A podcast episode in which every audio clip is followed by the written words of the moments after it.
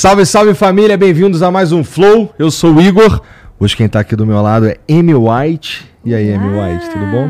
Faz um tempo que tu não senta aqui do meu lado, né? Muito tempo. Aliás, a primeira vez como co-host, muito honrada de estar É sério? aqui. Sim, primeira vez como co-host. Tá bom, então. Demorou pra me chamar, né? Bom, a gente vai conversar com a Laura Milha, né? Valeu a pena a espera. Laura, pô, obrigado por vir aí. Eu que agradeço. Tô querendo aqui conversar tudo sobre sexo com vocês. Tá bom. Aí, ó, vim no dia certo.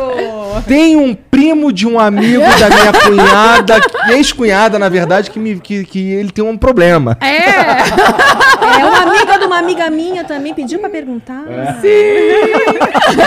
Nossa, cara, essas são as mais divertidas. Quando, São. Porque tu vê na cara que, puta, cara, tá bom então, vai lá, tá. Mete esse caô aí então. É, é que sexo é tão tabu, né? Que as pessoas ficam, ah, porque eu tenho um amigo, eu tenho uma prima e vira bordão, né? Virou bordão, Aham. né? Com o negócio da TV, né? Pois é. Mas é bem comum. Em palestra a turma faz isso, em tudo quanto é lugar, ah, porque não é uma dúvida minha, né? Deixar bem claro que não é uma dúvida dele, né, cara? Isso não, não acontece. Eu não brocho. Mas tem um brother que broche. E aí? Típico, né? Bom, antes da gente continuar esse papo aqui, deixa eu falar de quem tá apoiando esse episódio, começando pelo Santander, cara. Bom, 2023 já vi uns especialistas aí falando, uns caras aí falando que o mundo pode ser que passe por uma recessão e na sociedade brasileira que tem por volta aí de 80% das pessoas endividadas, cara, é, precisa de um pouco de coragem, ainda mais de um banco, pra falar sobre dívida né? E o Santander é, tá aí para falar de dívida e tentar te ajudar a lidar melhor com esse aspecto da vida que é até inevitável e muitas vezes, se você, se você usa é, da dívida de uma maneira inteligente, ela pode até te impulsionar, na verdade, né? Então, ah, dependendo do jeito que você lida com isso aí, e o Santander tá para te ajudar nessa parada aí, inclusive ajudar quem não foi tão malandro assim na hora de, de se meter com dívidas, tá? É, bom, esse início de ano também é bem sinistro e aí eles estão mandando aí, cara, um- umas oportunidades para te ajudar, é, especialmente agora nesse início de ano, lançando uma paradinha nova bem maneira toda semana, tá? O que tá rolando agora, se você entrar aqui nesse link que tá no comentário fixado ou no QR Code vai passar aí ao longo do programa, é, tá rolando aí, cara, uma ajuda muito maneira para quem tem filho vai gostar, Amy, que é, pô, comprar material escolar Ixi, do ó, começo do ano é uniforme, é material, E tem um, além de todo o resto, né? tudo resto. Além de todo o resto. Então, cara, é, eles estão ajudando com um desconto de até 30% no material escolar, é uma parceria com as Casas Bahia. Tem muito mais informações aqui no link que eu te falei, que tá aí na descrição no QR Code passando por aí.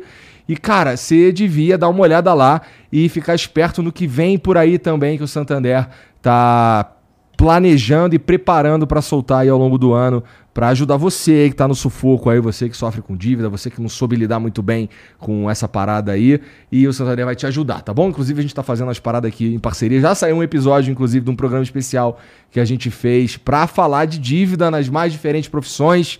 é, com, as com diferentes pessoas também de difer- É uma loucura. Você vai se amarrar. é, já saiu o primeiro, dá uma olhada lá. E, cara, é, pô, até porque aquele lance, né? Dívida não tem. Assim, eu tenho. Pô, meu carro é uma dívida. A minha casa é uma dívida. Né? A gente paga as paradas. Quando a gente paga parcelas é natural. E, pô, tem gente que se endivida pra estudar, que é um investimento e tal. Tem, tudo depende do jeito que você lida com a coisa. E 2023 recém começou, é o resolução de ano novo pode ser acabar com as dívidas, Pois né? é, pois é, pode ser. Vamos lá, hein? Então, link na descrição e o QR Code tá passando aí também. Vai lá aproveitar as ofertas, tá bom? Tem uns, umas paradas muito maneiras que estão saindo ali. E também, cara, tem o Last Link que vocês estão vendo aqui bem em cima da mesa, bonitão. Isso daqui é uma parada pra quem já vende conteúdo na internet aí, seja uma parada mais Amy White, seja uma parada aí de, sei lá, é, você ensina alguém a fazer alguma coisa, qualquer coisa, qualquer tipo de infoproduto desse aí, a Last Link chega também para te ajudar a gerenciar tudo isso daí e, quem sabe, com, bom, quando as coisas estão mais organizadas, fica mais fácil de ganhar dinheiro também, né? E a Last Link é uma plataforma absolutamente completa para você fazer tudo isso, tá? Gerenciar suas assinaturas, é, teu conteúdo, gerenciar como tudo funciona ali. E, pô, ainda tem uma taxa maneiríssima. Se eu não me engano, é a menor taxa do mercado. Bom, esse briefing aqui não tem, mas cara, dá pra você fazer 100% da gestão de tudo que você faz, de todo o conteúdo que você cria e vende na internet usando o Last Link, tá? Então se você já cria conteúdo ou tá pensando em criar conteúdo, dá uma olhada lá na Last Link, a plataforma completa, a plataforma que vai resolver todos os teus problemas, beleza? Todas as tuas questões com conteúdo pago na internet, a Last Link tá aí pra te ajudar. Então entra lá, tem também o link aqui no, no comentário fixado e o QR Code também tá rolando aí ao longo do programa. Não perde essa oportunidade não, tá bom? Ah, é isso mesmo, tudo com a menor taxa do mercado. E, pô, tem toda ali uma assistência maneira pra você fazer tudo, cara. Tu vai se amarrar, beleza? Então se tu cria close friends, sei lá, etc, dá uma olhada no last link, tá bom? É isso. E tem um emblema, né, da Laura Miller, deixa eu ver. Olha ela aí, ó. Olha lá, ó. Ih, caralho. Putz, o pior é que aquelas paradas que eu falei, eu nem tinha visto esse emblema ainda. Ah, que legal! Nossa senhora. Bom, e você que tá assistindo aí, se você quiser resgatar esse emblema aí, é totalmente de graça. Tudo que você precisa fazer é entrar em nv99.com.br barra resgatar e usar o código meu amigo perguntou, tá bom? Aí você tem 24 horas pra fazer isso, aí você vai resgatar esse emblema, completa a tua coleção, é, adorna o teu perfil, deixa ele mais bonito ali, mais engraçadinho também. E é, você só, só que é aquele lance, você tem 24 horas pra fazer isso e depois é, a gente para de emitir, só vai ter acesso quem resgatou, beleza? Você pode também mandar uma mensagem pra gente lá pela mesma plataforma, nv99.com.br barra flow. Tem aqui no comentário fixado pra você, só clica, vai pra lá e já pode mandar a mensagem que a gente lê no final do programa. Demorou? É isso. Laura, cara, você já fez um monte de coisa na tua vida, né? Agora você tá majoritariamente de sexóloga. Sim, Né? psicóloga também. Psicóloga também. Sim. É, que você. Bom, você me corrija se eu estiver enganado, tá bom? É, você jogou vôlei, né? Joguei Largou pra estudar. para é? estudar. entrei na faculdade de jornalismo. Jornalismo. Depois do vôlei, eu vim, eu sou de Minas, vim morar em São Paulo para jogar vôlei no Pinheiros, lá atrás, né? Há um tempão. E aí é, passei na faculdade de jornalismo, era adolescente quando eu vim jogar no Pinheiros, passei na faculdade de jornalismo, me tornei jornalista e comecei a trabalhar quando me formei na Folha de São Paulo, Aham. num caderno regional ABC, depois na Folha da Tarde e saí de Folha para ir trabalhar numa revista feminina, na revista Cláudia. Foi ali que começou minha história com a sexualidade. Aham. Aí eu cheguei ali para foi do nada? Foi sem querer? Como é que foi Surgiu isso? uma vaga de editora de sexo. Ah. Na Folha da Tarde, eu era editora de cidades, era, um, né, era hard, era chacina pra tudo quanto é lado, violência. E, nananã. e aí eu falei, ah, eu tô querendo fazer um pouco uma coisa mais menininha, que tava num mundo muito pesado. Entendi. E eu já tava lá há um tempão, seis, cinco, seis anos. E aí eu falei, não, quero fazer uma coisa nova. E surgiu essa vaga de editora de sexo, que não existia esse cargo, na revista Cláudia, que foi nos anos final dos 90, 96, 97, mais ou menos, que as revistas estavam reposicionando o conteúdo editorial para falar mais sobre sexualidade. As revistas da editora Abril e outras também, Cláudia, Nova, Marie Claire, etc. E aí eu topei a vaga. E foi lá que começou a minha história como sexóloga, porque quando eu cheguei no primeiro mês eu já vi e falei, gente, que difícil editar uma área de um assunto tão tabu até para mim. Eu tinha também vergonha de fazer as entrevistas com os especialistas na época e falar pênis, vagina, vulva, lá, lá, né? Eu falei, não, isso aqui não tá legal. E aí eu já, logo que eu me tornei editora, eu fui fazer uma pós em educação sexual. E foi assim que eu fui migrando. Aí eu fiz uma pós-graduação em educação sexual. Aham. Na sequência, curti demais, lancei livro, né? E, enfim, comecei a dar palestras. E aí eu fui deixando o jornalismo, sempre com a comunicação de fundo, né? Mas aí eu fui dando palestras e tal e resolvi abrir consultório. Mas aí eu precisava ser médica ou psicóloga para poder atender em consultório. E aí eu fui fazer psicologia como segunda formação. Aí fiz a psicologia, então hoje eu sou psicóloga da abordagem junguiana, tenho formação na abordagem junguiana, atendo os meus pacientes, né? Muitos chegam por conta da sexualidade, chegam, né, com queixas sexuais, mas atendo em psicologia em geral e faço, continuo fazendo as ações de educação sexual pelo Brasil afora. Interessantíssimo. Mas assim, é, lá nesse começo, quando você vira editora de. Sexo. Editora de sexo. Comportamento e sexualidade. A editoria chamava Emoções e Sexo. Tá. O que que te deu a, por que que você, qual bagagem que você tinha que te dava segurança pra ir trabalhar? Zero. A É bagagem que eu tinha, é que eu tinha 20 e poucos anos, jornalista da Folha, Folha da Tarde, a gente acha que sabe tudo, né? Fala, não, né? Eu me viro. Revista feminina, né? Facílimo, né? Tô saindo de um jornal diário, né? Relação total, trabalhar em revista feminina, fácil. Cheguei lá, não era difícil, né? Claro que o traquejo ali de escrever e tal, a velocidade já vinha, né? Do, do jornal diário. Mas o, o assunto era muito tabu. A Cláudia era uma revista direcionada a mulheres casadas, não era? Ou Quando eu uma, tinha uma faixa etária da Cláudia, A assim? Cláudia, lá no início, sempre foi muito. é, Era, po- podemos dizer que sim, mas é, quando eu cheguei, tinha esse reposicionamento, não só da Cláudia, mas de tudo quanto era revista. Tava, o assunto sexo tava começando a bombar para tudo quanto Mas era por lugar. quê? Por que, que começou a, a bombar esse assunto assim? Ah, foi uma revolução, né? Então a gente está falando aí em. Eu fui para a Cláudia em 96, 97. Em 98 foi lançado o primeiro medicamento para disfunção erétil, que foi o Viagra. Então era um momento. Foi esse tempo todo? Faz. Era um cenário da época, né?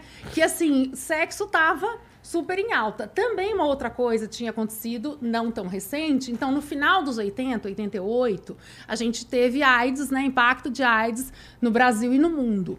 E em 90, eu sei as datas todas, porque eu falo disso toda hora, é né? bom em números, né? É. Eu já não lembro Não, eu nada. lembro. Não tive Covid, não afetou a memória, né? Tô lembrando. Mas em, no, no- em 97 foi a primeira campanha que a gente teve nacional sobre enfrentamento de AIDS, né? Então foi a primeira campanha com o Ministério de Saúde, etc. Então educação sexual começou a ser sugerida em escolas em 97. Então era uma época em que tudo, a sociedade como um todo, estava olhando, num primeiro momento, de uma forma bastante educativa. Então, é sugestão dos parâmetros curriculares nacionais desde 97 e ainda não aplicado em todas as escolas. Hoje, em 2023, né? Olha quanto tempo, que o tema sexualidade seja transversal no ensino, ou seja, que apareça nas variadas disciplinas a partir dos 6, 7 anos de idade, que é quando a criança começa ali, né? Seu estudo né, nas escolas. E não quer dizer que vai falar sobre sexo, a trans em si, com 6 anos de idade. Então tem muita desinformação nisso, né? Conhecimento de corpo, né? Vai falar sobre sexualidade, que é um jeito de ser no mundo, né? A sexualidade pode incluir o sexo, a vivência do sexo, a prática do sexo numa fase mais amadurecida da vida. Mas sexualidade é um jeito de ser. De ser o quê? De ser homem, ser mulher, ser agênero, ser né, o que a gente quiser ser. Então, de ser no mundo. E aí a gente começa a falar lá para os pequenininhos sobre isso. Né? Fala muito sobre corpo, fala também sobre é, maneiras de ser. Os pais são os nossos primeiros educadores, enfim. Mas, resumindo toda essa história, né? Nessa época aí dos 90, era um momento da sociedade como um todo estar fa querer falar sobre sexualidade e as revistas entraram como grandes educadoras. Porque a mulher tem várias pesquisas assim que da época, né, que dizem que a mulher onde ela obtinha informações sobre a sexualidade feminina e também sobre a masculina eram nas femininas, que até então a gente não tinha aulas, né? A mulher adulta hoje não teve aulas, né? Em geral, não teve Aham. aula de educação sexual na escola e nem homens. É. Então, lá no passado, né, é, as femininas ocuparam essa lacuna aí e depois outras coisas foram surgindo, né? É, a- o sexo entre os homens ali, mesmo em revistas, acho que sempre foi pro lado mesmo da pornografia É. e tal, né? A coisa Sim. mais do. Não, não da parte da educação, mas pra parte do. É, tinha, por Da exemplo. punhetinha. É, né? Tinha Playboy, né? Na época também Aham. da editora Abril, eu escrevi pra Playboy também, já um monte de coisa. E tinha a loira da Playboy que respondia dúvidas, e que era um amigo meu que fazia a loira da É Playboy. mesmo? Aí quando Olha ele tirou férias, só. ele falou: Você pode fazer pra mim? Eu falei, mas como? Ele falou: Não, é só responder ali, bota uma pimenta, não sei o quê. Então, enfim, né? A loira era um personagem Quantas X, vezes né? deve ter batido punheta pra essa loira na Playboy e era um cara, viu? Isso, então, enfim, então tinha aí umas tentativas. Depois disso, chegou. É, porque nós estamos falando muito lá de trás de revista, né? Aham. Chegou a VIP. É, mas né? eu li a Cláudia, por isso que eu te perguntei. Eu, eu li muito Capricho, eu assinei Ah, Capricho. pra Capricho também. muito. Tinha Aí coluna depois, de quando eu comecei a ficar Capricho. maiorzinha, eu me lembro que era nova. Nova era mais Sim, moderninha, assim, né? Sim, a nova era mais pra desbocada solteiras e tal. Ficava tudo ali no mesmo, ficava no mesmo prédio, enfim. E a Cláudia tinha essa impressão que era uma coisa mais para as mulheres comprometidas. Mulheres casadas, mais com- comprometidas. mais é, pode ser. A Capricho era mais pra menina nova, né? Aí chegou a VIP falando, eu tive coluna na VIP também muito tempo, falando pro cara aí, queria falar, já queria esclarecer um pouco dúvidas, mas sempre tinha uma pegada meio cafa, assim, as revistas masculinas, né? Só que essa proposta foi mudando com o boom da internet.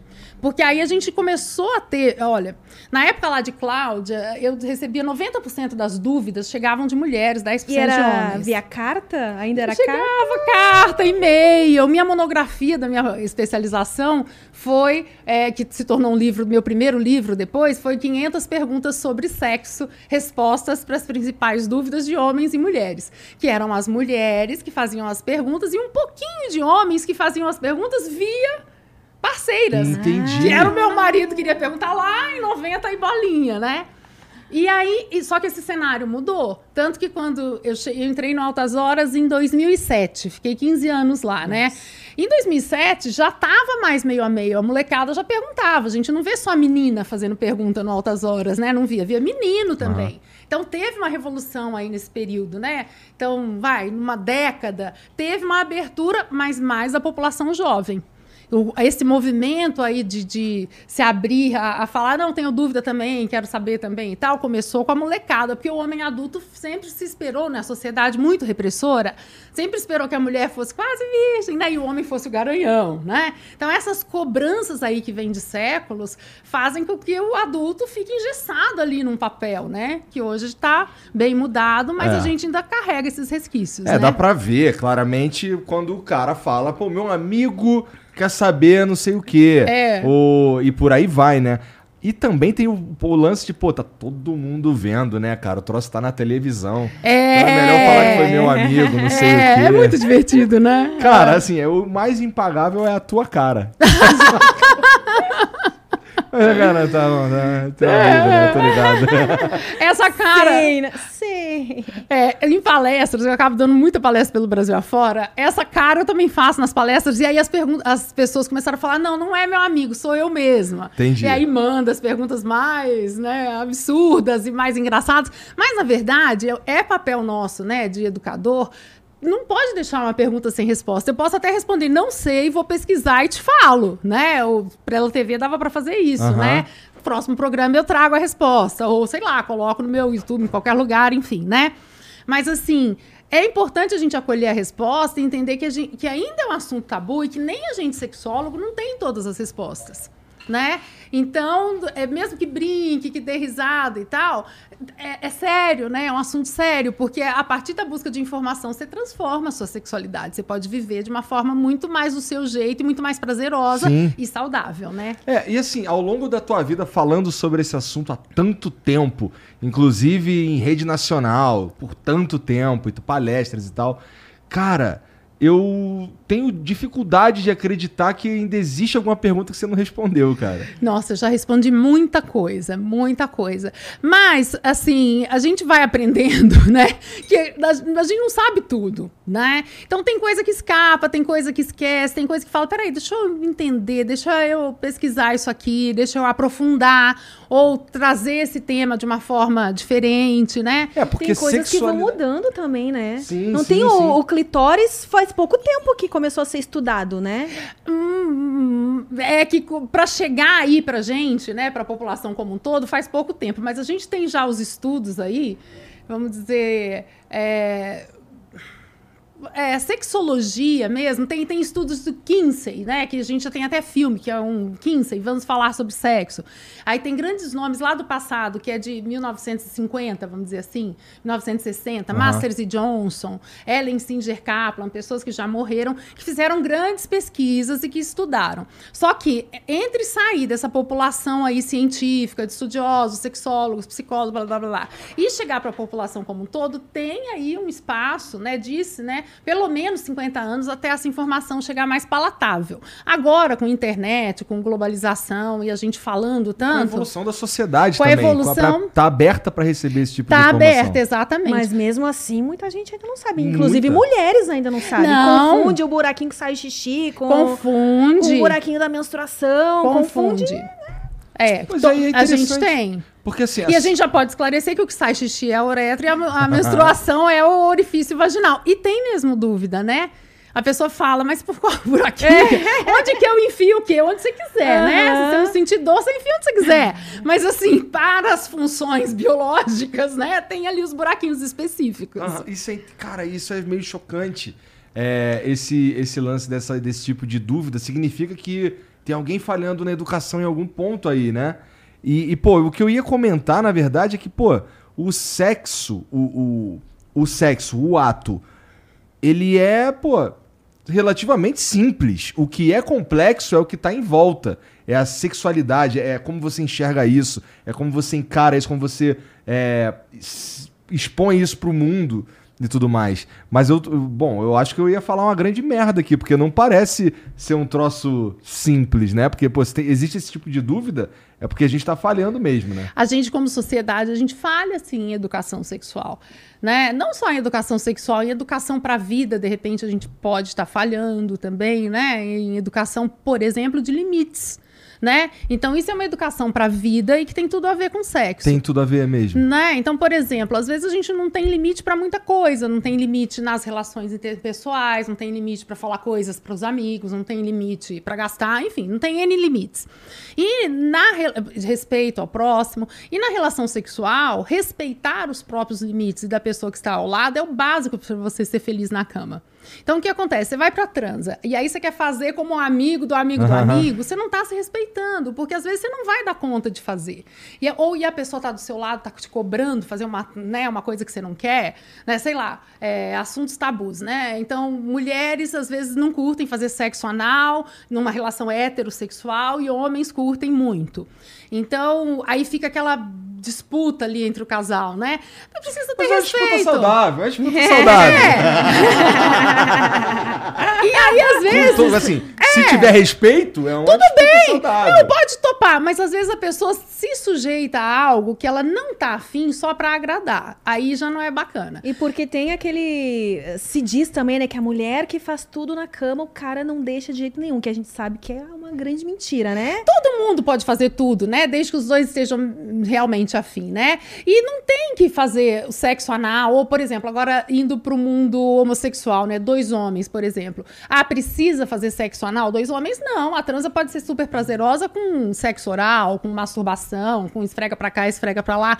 Então a gente cria muitos padrões, cria muitos mitos, acha que tem que ser assim, assado, e começa a ter que obrigar outra pessoa a fazer assim o assado.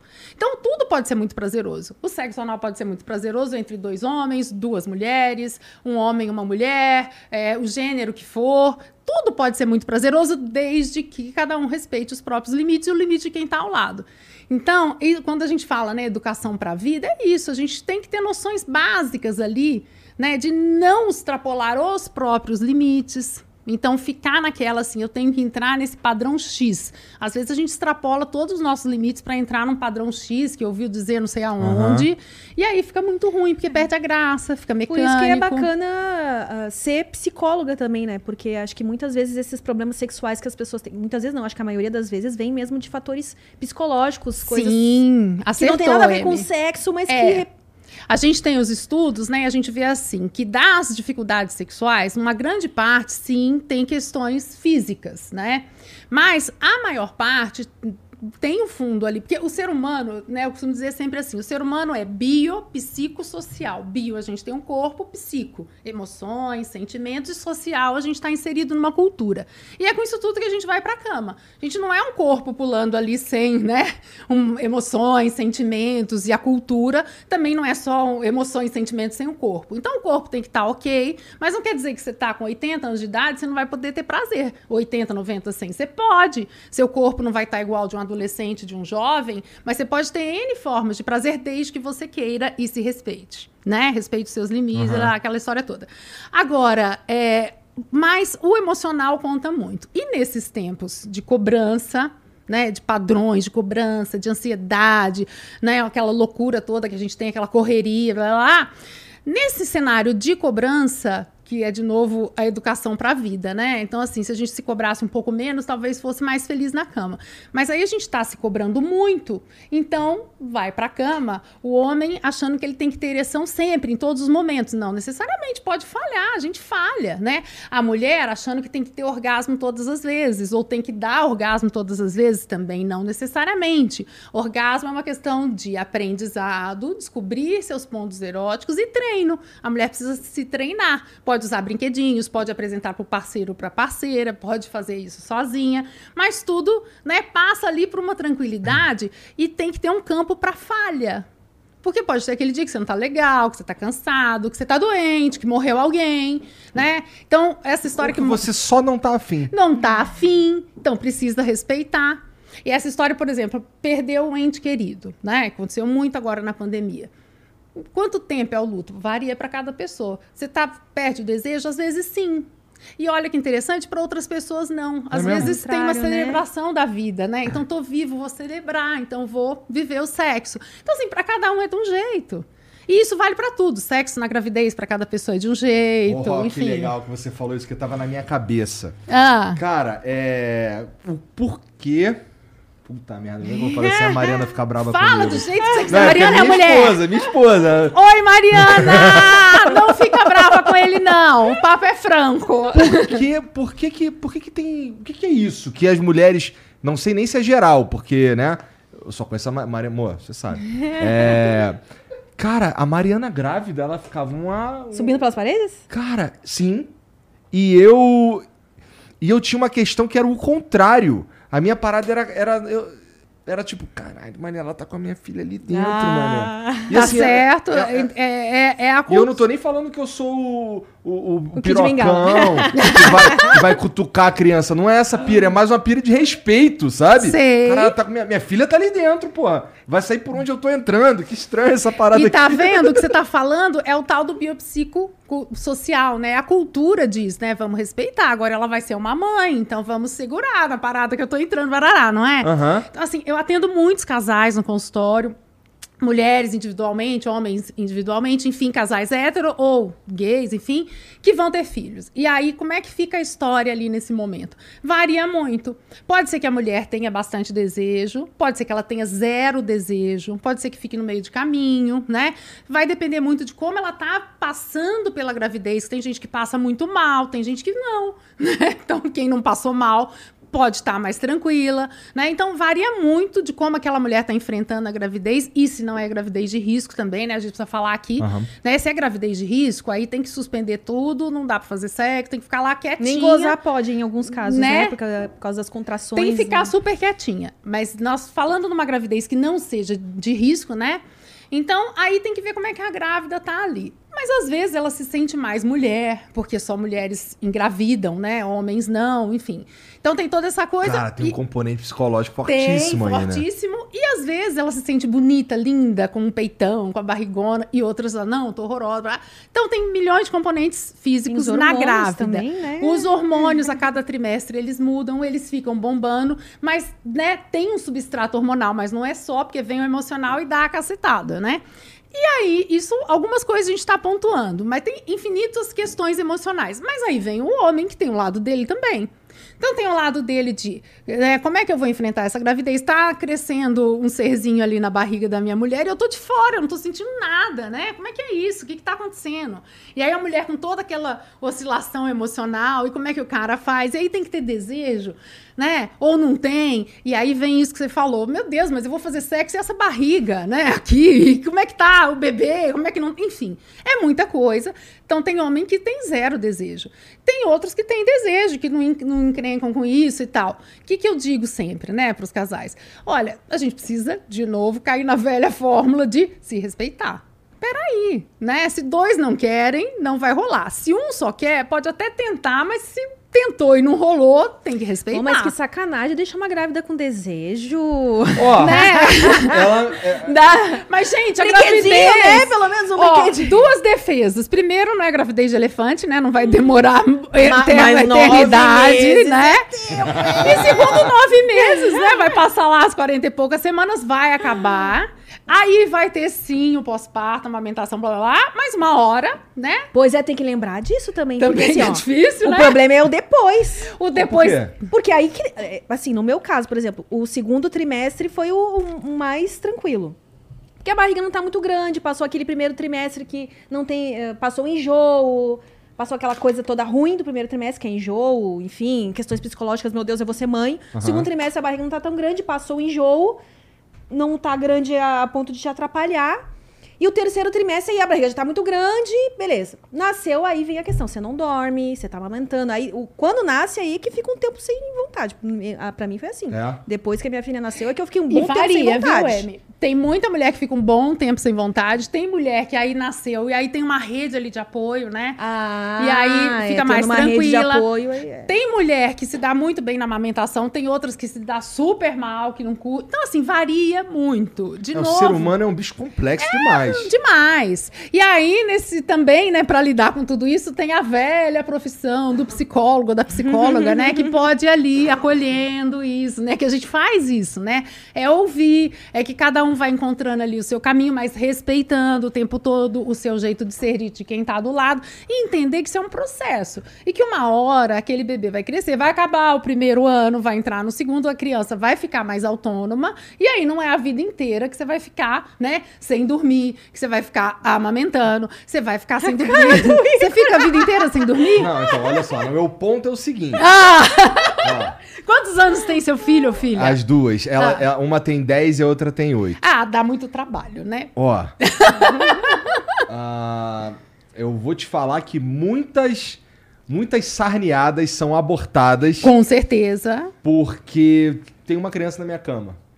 Ou chegou uma criança no meu quarto. Uhum. Entendeu? É, isso é bem comum. E assim, é, uma galera, eu falo pra uma galera aí que, pô, aí, tu vai ter filho, tá uma maneira, coisa mais incrível e maravilhosa que pode acontecer contigo, mas. Acabou aquela parada de vou transar. É. Né, por favor, né? Não vamos transar e ser flagrados. Qual que é a dica, né, Igor, assim, para casais como você, ou enfim, em qualquer momento, né? A gente precisa fechar a porta do quarto Ah, a para gente transar. fecha a porta do quarto. Trancar e tal. É, mas, porra, bateu na porta ali, o. Parou. Ih, Já, aqui- né? nego já olha pra baixo. E o casal vai precisar tentar contar com uma rede ali que for, né, para ter momentos a dois também, mesmo que seja uma vida louca, mas o casal, vamos dizer assim, você não é só pai, ela não é só mãe, vocês também são um casal. Vocês precisam ter um momento casal, casal, né? Mesmo que a vida seja difícil, porque a gente tem mil funções, né? Então, aqui é um momento profissional, estamos trabalhando. Aí tem um momento, sei lá, amigos, aí tem um momento família, um momento pa- pai, filho, né? Mas precisa ter um momento casal, que a gente perde isso também, né, na convivência. Perde, cara. Perde. Um momento de é namorar, né? Isso que você tá falando é muito interessante mesmo. Porque é, por um tempo, é, pelo menos assim, a gente sem muita instrução nesse sentido e tal, é, vira pai e mãe e é isso. Em tempo integral. Em tempo E integral. tem que ser mesmo, né, pai e mãe, mas um momentinho, sei lá, deixar com a sogra, com o sogro, ou com sei lá quem, com amigo, com amigo, né, enfim. Vai mas no um motelzinho, momentinho, vai né? jantar. Ou tenta vai tomar um banho junto. Sei lá, né? Fazer um esqueminha pro casal ter ali um dia que seja off, mesmo que seja de tempos em tempos, ver o que dá pra fazer, né? Porque também a gente não pode é, esquecer que assim, a vida é complexa, todo mundo tem que trabalhar, todo mundo tem que ganhar dinheiro, todo mundo tem que pagar a conta, e tem é escola, é isso, é aquilo, aquilo, outro monte de, né, a lista gigante de tarefas. Mas tentar também colocar nessa lista infindável de prioridades, abrir um espacinho em algum momento para poder, mesmo que seja, sei lá, uma vez ao ano, não sei quando, né? Mas ter um momentinho casal.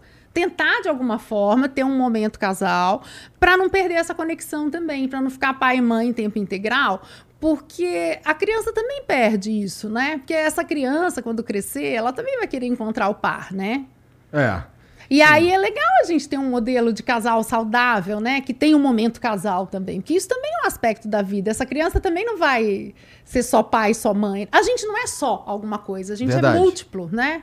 É, É. é multi, a gente pode ter múltiplas facetas. A gente tem múltiplas facetas, Sim, né? sim. E assim, é tudo isso que você fala, que você tem estudado e, e aprofundado ao longo dos anos, assim.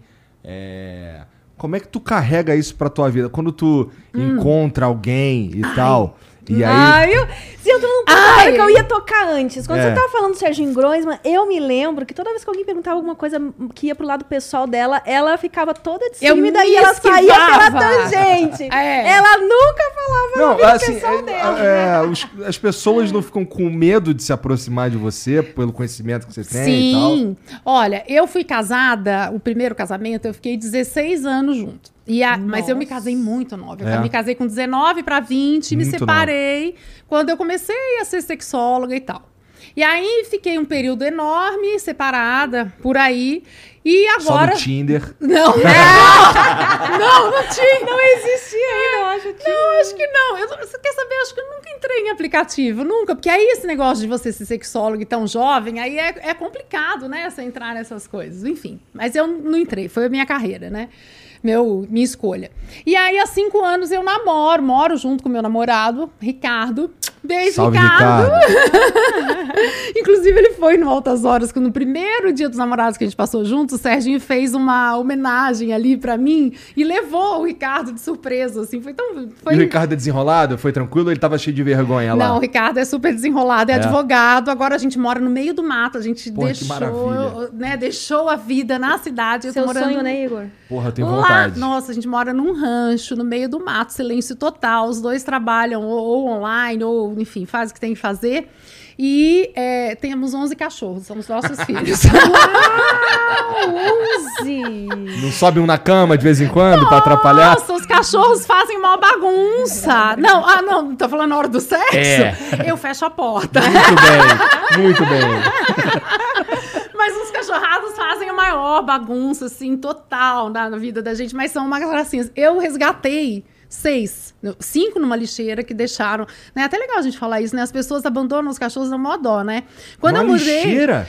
Quando eu mudei, pra- é, é no interior de Minas. E aí, pra eu chegar na minha casa, eu passo literalmente por estrada de terra, muita. Mas entre a estrada de terra e o asfalto, tem uma caçamba de lixo. E logo que eu me mudei pra lá no ano passado, a gente viu cinco cachorrinhos desse pequenininho, assim, sabe? Filhotinho. Filhotinho numa lixeira. E aí eu, eu já tinha três cachorros. Eu peguei os cinco. Eu já tinha três. Eu tinha dois border collie com o Ricardo e uma que eu tinha resgatado alguns meses antes num terreno abandonado em Uberlândia, que a gente morava na época em Uberlândia. E aí a gente mudou para esse meio do mato já no primeiro mês. Já resgatei e fiquei com oito. E aí a vizinhança foi sabendo que a gente gostava de cachorro. Resumo, agora a gente tem onze, que a gente já ganhou Daqui mais uma ONG. né? Enfim. E a gente fica lá nesse, Daqui nessa vibe falar de bicho. Né? de bicho, né? Já fala de bicho, né? O ser humano. Cara, especialmente quando a gente tá falando de sexo, o ser humano funciona das maneiras mais loucas, cara. Você tem toda a razão. A gente é uma parte instinto, né? Super instinto, né? Uma coisa animal, né? Assim, claro. Sim, É, cara. quando Né? você tava falando do sexo ser simples, eu imagino que você tava se referindo, se ele fosse puramente animal, talvez fosse simples. Mas uma coisa que sempre me intrigou, o sexo seria simples nessa parte animal? Pro homem é, é mais simples, né? Porque o homem, ele vai lá, mete e... Por que é tão mais fácil pro homem gozar? E a mulher tem toda aquela questão, né? Como que será que era antigamente? Então, Porque a antig- mulher é tão, tão complexa, né? Ah, ela é, demora a mais pra é aquecer, É. ela demora mais pra chegar no clima, que se o cara vai lá, tá, tá, tá, tá, dá uma medidinha boa. Como é que qual era a mulherada antigamente? Como é que fazia? Então, né? é, se a gente for pensar aí, né? Fazia lá eu um buraquinho lá no, no- na Tá, camisola. tá, tá, tá, tá, dá-lhe a entendeu? medidinha. Acabou. Pra, pra, pra fins de É. procriação, beleza, né? Mas e o prazer feminino, onde é que ficava? É, é, são séculos de repressão muito forte, né? Em cima da sexualidade feminina, falando que a mulher tem que ser recatada. Então a gente Casar já virgem. casar virgem. Eu falo muito disso quando eu vou dar aula, dar palestra, em que, né? Quando a gente faz um resgate ali do- do- da história da sexualidade. Então, se a gente não for muito lá atrás, mas for, vamos dizer, vai, século XVII, né, 18, é, a moral da época dizia que os casais só podiam é, transar para ter filhos. Então, era sexo só para reprodução. Outra coisa, dentro desse sexo só para reprodução, masturbação não podia, porque, né, não podia de jeito nenhum, então era considerado, assim, erradíssimo. E aí tinha tratados Não podia desperdiçar a científicos. semente, né? Não, não era nem para desperdiçar a semente. uma questão mais religiosa porque e tal, A né? questão, a moral da época. Então tinha médicos, estudiosos e tal, que diziam que quem se masturbava, babava, enlouquecia, adoecia e morria. Nossa. Isso tem livros, tem tratados sobre isso, assim, sabe? Horroroso. Isso lá, século XVII, XVIII, enfim.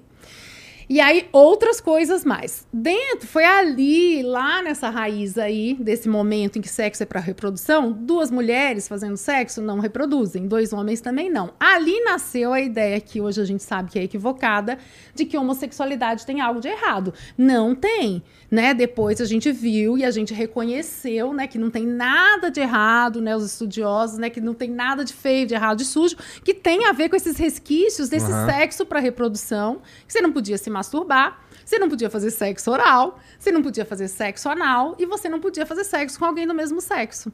Que foi aquele período negro ali, né, da sexualidade. Só que a partir de 1900, pensadores como Freud na psicanálise, Kinsey, que eu já citei aqui, outros tantos, começaram a dizer pra gente, trazer estudos que, peraí, não é bem assim, e que se a gente se permitir viver a sexualidade da forma como a gente preferir, com a pessoa que a gente quiser, a gente vai ter muito menos doença, a gente vai ser muito mais feliz. Só que desde 1900 pra cá, aí a gente ainda tem todos os resquícios desse período em que o homem tem que ser o garanhão, não pode falhar nunca, e a mulher tem que ser a quase virgem, né? E aí Nossa, mas isso é muito contraprodutivo, é cara. muito. Porque vamos combinar? Se a mulher não pode transar com ninguém e eu tenho que transar com todo mundo, e aí? Como é que faz, né? Mas é, se- é pra garantir que ela não vai te fi- ficar te com- medindo com outros, né?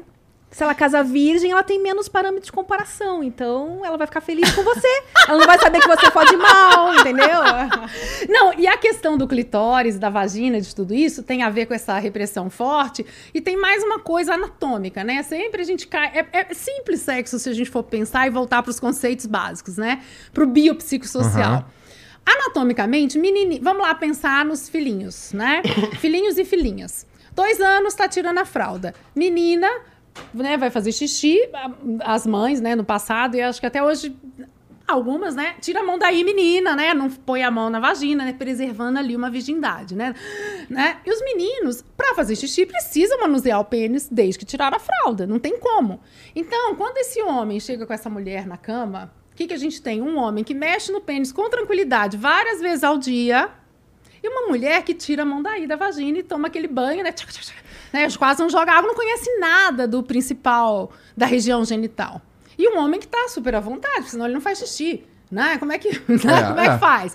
e fica tá- tudo pra fora, ele se vê no espelho, né? A mulher, se ela quiser conhecer, ela vai ter que botar um Precisa espelhinho botar na um frente, espelhinho. vai ter que olhar com mais... Então, na, na educação sexual, né, que a gente tem aí uma, um gap, uma falha, tem isso também, né? Que a gente precisa, a mulher precisa conhecer ali a sua região vaginal, entender como é que ela é, né, entender onde fica o clitóris, que é tipo uma pontinha no do nariz em cima né, do orifício vaginal. E o homem já tá mais tranquilo ali com o Eu chamo de pênis. feijãozinho.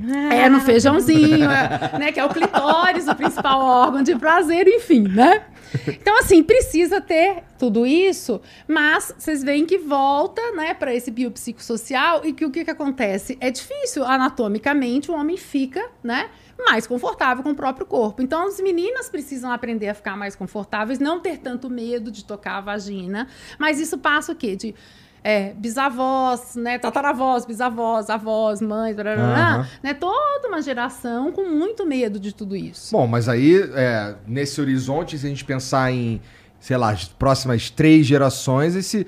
Eu imagino que esse, esse tabu esteja vencido, porque hoje já se fala bastante sobre isso, né? Já, e tomara que sim, né? Que espaços como esse aqui, né, pra gente falar sobre sexualidade. Quando eu comecei lá atrás a dar palestra, era assim, muito difícil a gente ter algum espaço para falar sobre sexualidade. Eu comecei a falar sobre sexualidade, como eu te falei, em 98, 97, 98. Eu entrei no Altas Horas 10 anos depois, que Isso. foi quando ficou mais, né? É, aberto, assim. Mas vamos dizer que nesses 10 anos, até colocar a cara na TV, era muito difícil, até para dar uma aula numa escola. Você tinha que sentar na frente da diretora mulher ou do diretor, enfim, e explicar: olha, a gente não vai falar nenhuma bobagem, não é sacanagem, é uma educação sexual que vai favorecer o conhecimento e que esse jovem, quando chegar na idade de iniciação, faça isso com mais respeito ao próprio corpo, ao corpo da outra pessoa, com mais saúde, né? Métodos contraceptivos, enfim, métodos para evitar doenças e com mais prazer. Então você tinha que dar uma aula ali para para os adultos aula ali. pré-aula. Uma aula pré-aula. Agora já foi ficando cada vez mais. E aí é interessante, né? Que às vezes a gente vai para o outro extremo, né? Deu uma Então, hoje a gente retrocedida, né? fala, né? A gente fala, mostra, né? Tá aí, né, escancarado para tudo quanto é lado. Então aí a gente já agora começa a precisar dar uma filtrada, né? Peraí, É. né? O, tem, tem idade para cada coisa. Então, por mais que meninos e meninas fiquem aí na, na internet olhando um monte de filme pornô, calma, né? Nem sempre esse conteúdo é mais adequado dependendo da idade, por mais que isso vaze. Então, espera um pouquinho. Você pode começar bonitinho ali, né? Com calma. Você não vai ter aquele pênis enorme, você não vai ejacular lá longe, você não vai fazer igual o filme pornô. Calma, menino, calma, menina. Você não, né? Começa devagar. Você pode começar com alguém do mesmo sexo, você pode, você pode experimentar, mas pode ser tudo tranquilo, com claridade, não precisa ser submundo, né?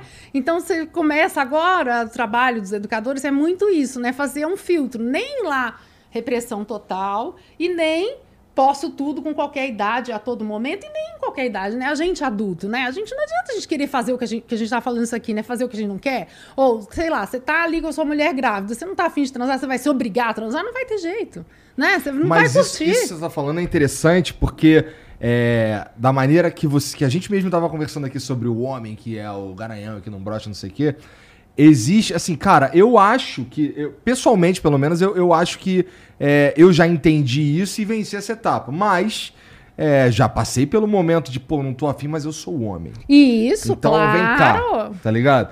Então, porra, é. Eu acho que, pô, toda essa ideia de que a mulher santinha e o garanhão é contraproducente pra todo mundo. Pro Com homem certeza. é, é contraproducente também. Porque, assim, ele precisa entender, nós precisamos, nós homens precisamos entender que, cara, é ok você não tá afim aquele dia ali Aham. né? E, pô, e, e- e se você tá com alguém que você confia e que, pô, é, como é o meu caso, já tô com a Mariana, a gente começou a namorar em 2004. Então a gente tá junto há muito tempo, a gente casou em 2011. Então, pô, cara, é. Um fala pro outro com tranquilidade, pô, não Sim. tô afim não.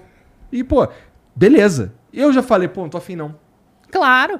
E se a gente vê isso que você está falando, na galera gay, por exemplo, né? Então a cobrança masculina em dois homens também, né? Então a, a pessoa pensa, ah, um casal gay tem que transar o tempo todo de dois homens, né?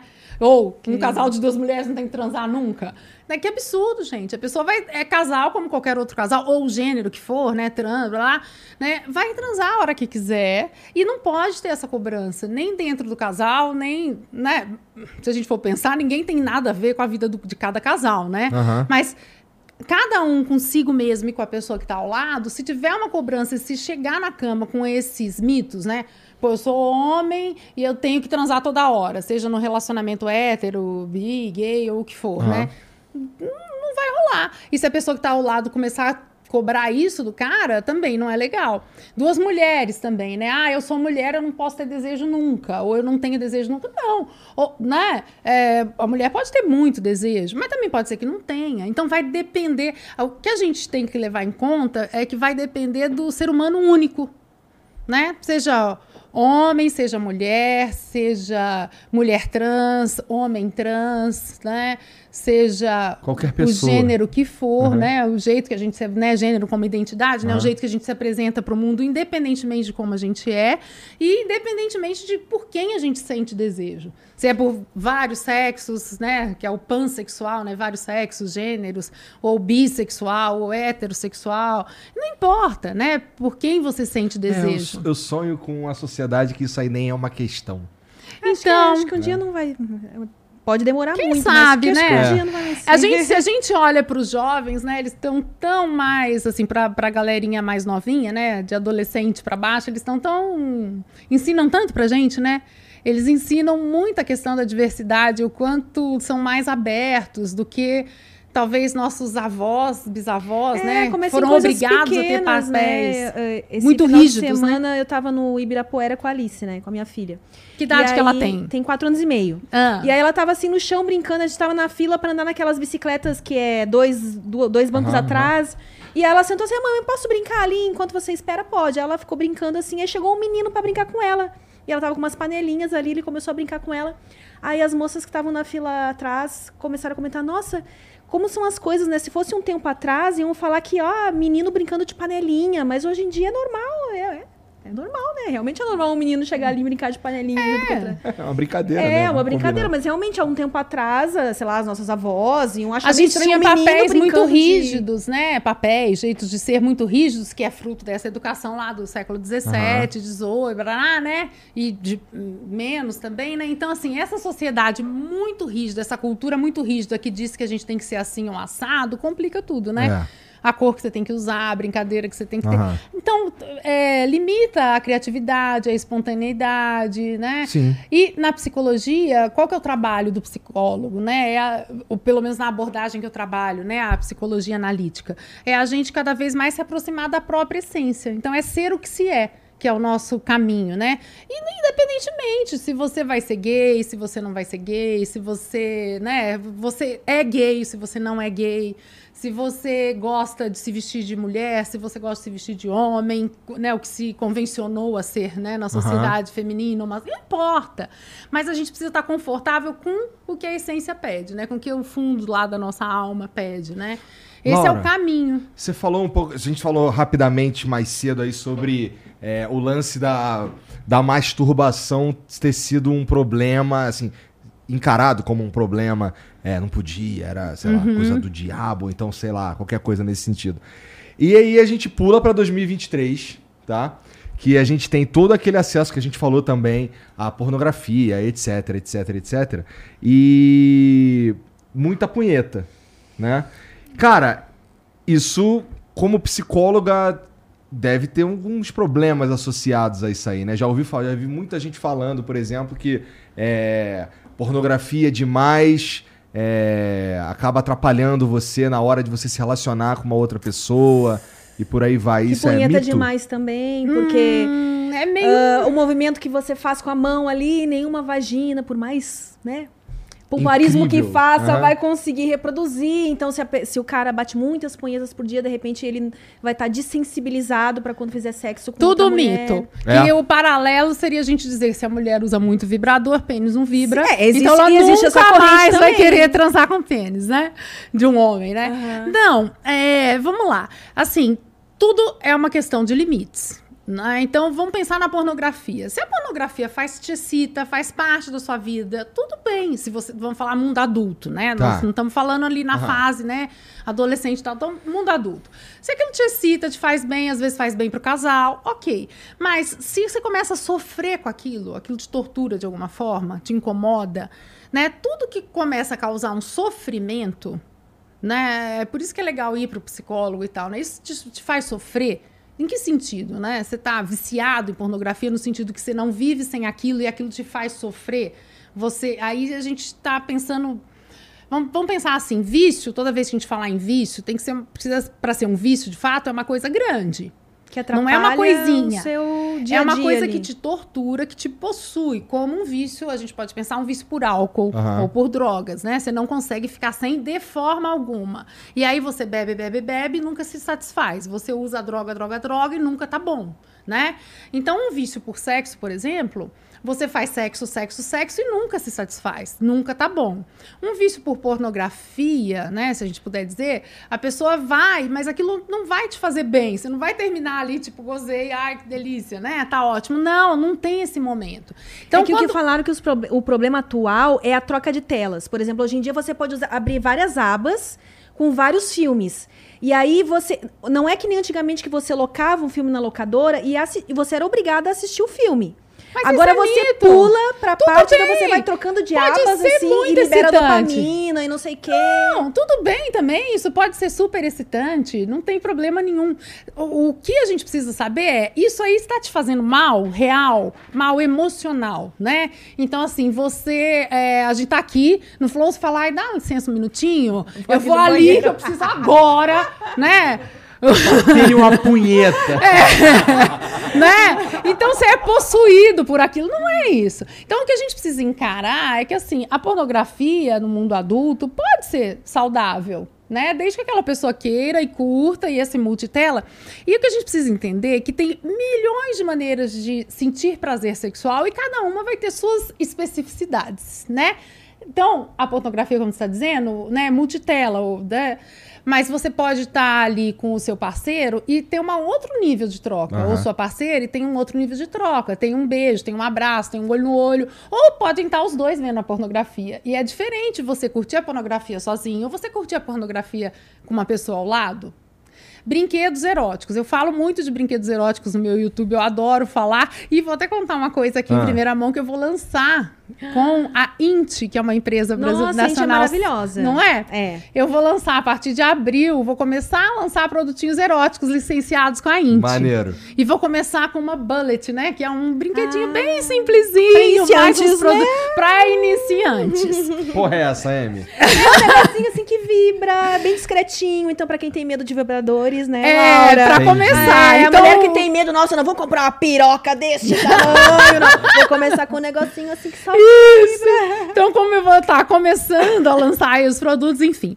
Mas voltando aos brinquedos eróticos, né? Então, assim, a pessoa pode, a mulher pode super curtir o brinquedo erótico, pode encontrar o caminho pro orgasmo ali. Ela pode usar dois, ela, se ela tem uma parceira mulher, pode usar as duas o brinquedo que quiser. Se tem um parceiro homem. Agora, pensando num casal com um parceiro homem, vai substituir o pênis? Não vai, é diferente. Ou vai substituir o toque, o beijo, o encaixe que aquele casal tem. Ou se aquele casal não transar com penetração, for fazer sexo oral. A gente tem brinquedos eróticos que sugam o clitóris.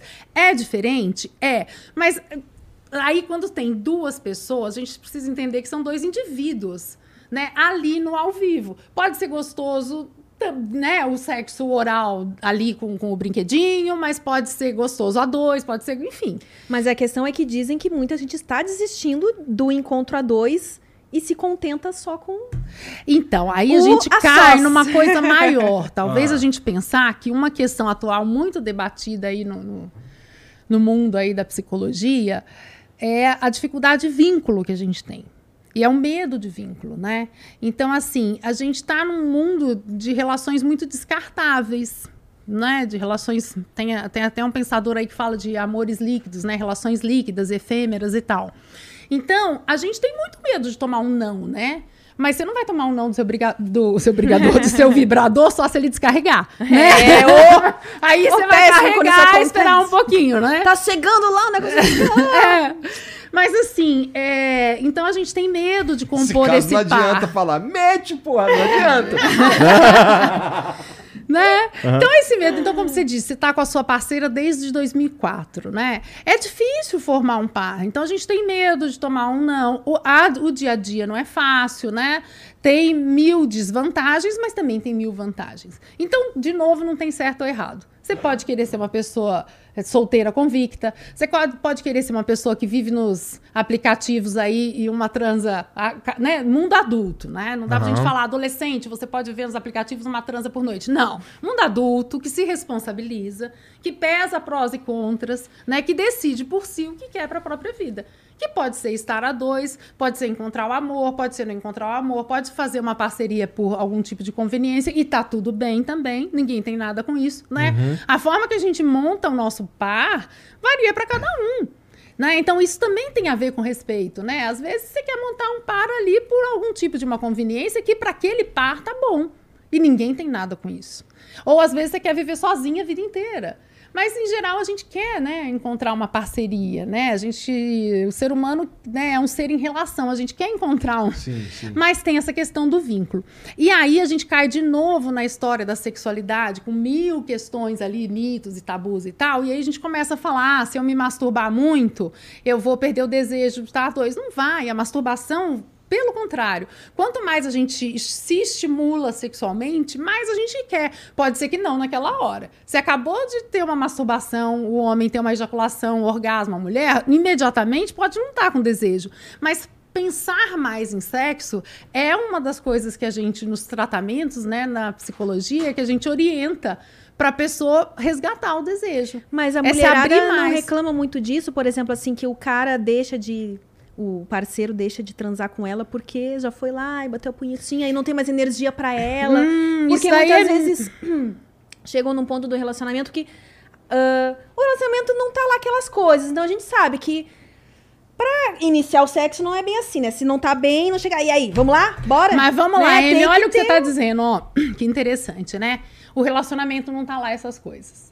Então, a gente precisa ver, será que é a masturbação que tá causando a encrenca toda ou o relacionamento não está lá essa- essas coisas?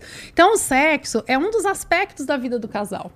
E todos os outros aspectos podem influir na cama. Então, como é que tá a vida daquela pessoa individualmente, profissionalmente, saúde, blá blá blá? Como tá a vida daquela pessoa em relação ao par? Como tá aquela vida sexual daquela pessoa, como tá o momento de vida sexual daquele casal, a história daquele casal como um todo, os compromissos, né? Como você disse, né? Tem uma fase ali que tá o pai e a mãe da criança, só pai e mãe. É difícil voltar a transar só pai Aham. e mãe. Né? E não vai ser a masturbação do cara ou a masturbação da mulher que vai tirar o desejo um pelo outro. Então precisa ver ali, né, que às vezes a pessoa tem o hábito de se masturbar a vida inteira, todos os dias, e tá tudo bem. É um prazer dela. Mas é legal você dizer isso, porque na verdade eu, eu tô te perguntando tanto isso e batendo nessa tecla, porque tem uma corrente que tá de fato demonizando né? a bobagem. masturbação e a pornografia por. Não, Tem- a gente não pode demonizar nada. E a gente precisa entender que são prazeres diferentes e que a gente precisa respeitar. Então, se a outra pessoa gosta de se masturbar, aí você vai falar: não, você não pode mais se masturbar. O que, que é isso? Né? De novo, é a questão do respeito. Peraí, a outra pessoa quer. Se, a outra pessoa gosta de pornografia, não, você não pode mais porque agora você tá comigo. Peraí, né, gente? Né? Ou mesma coisa seria o cara falar: não, você não pode mais usar a sua bullet ou seu brinquedinho.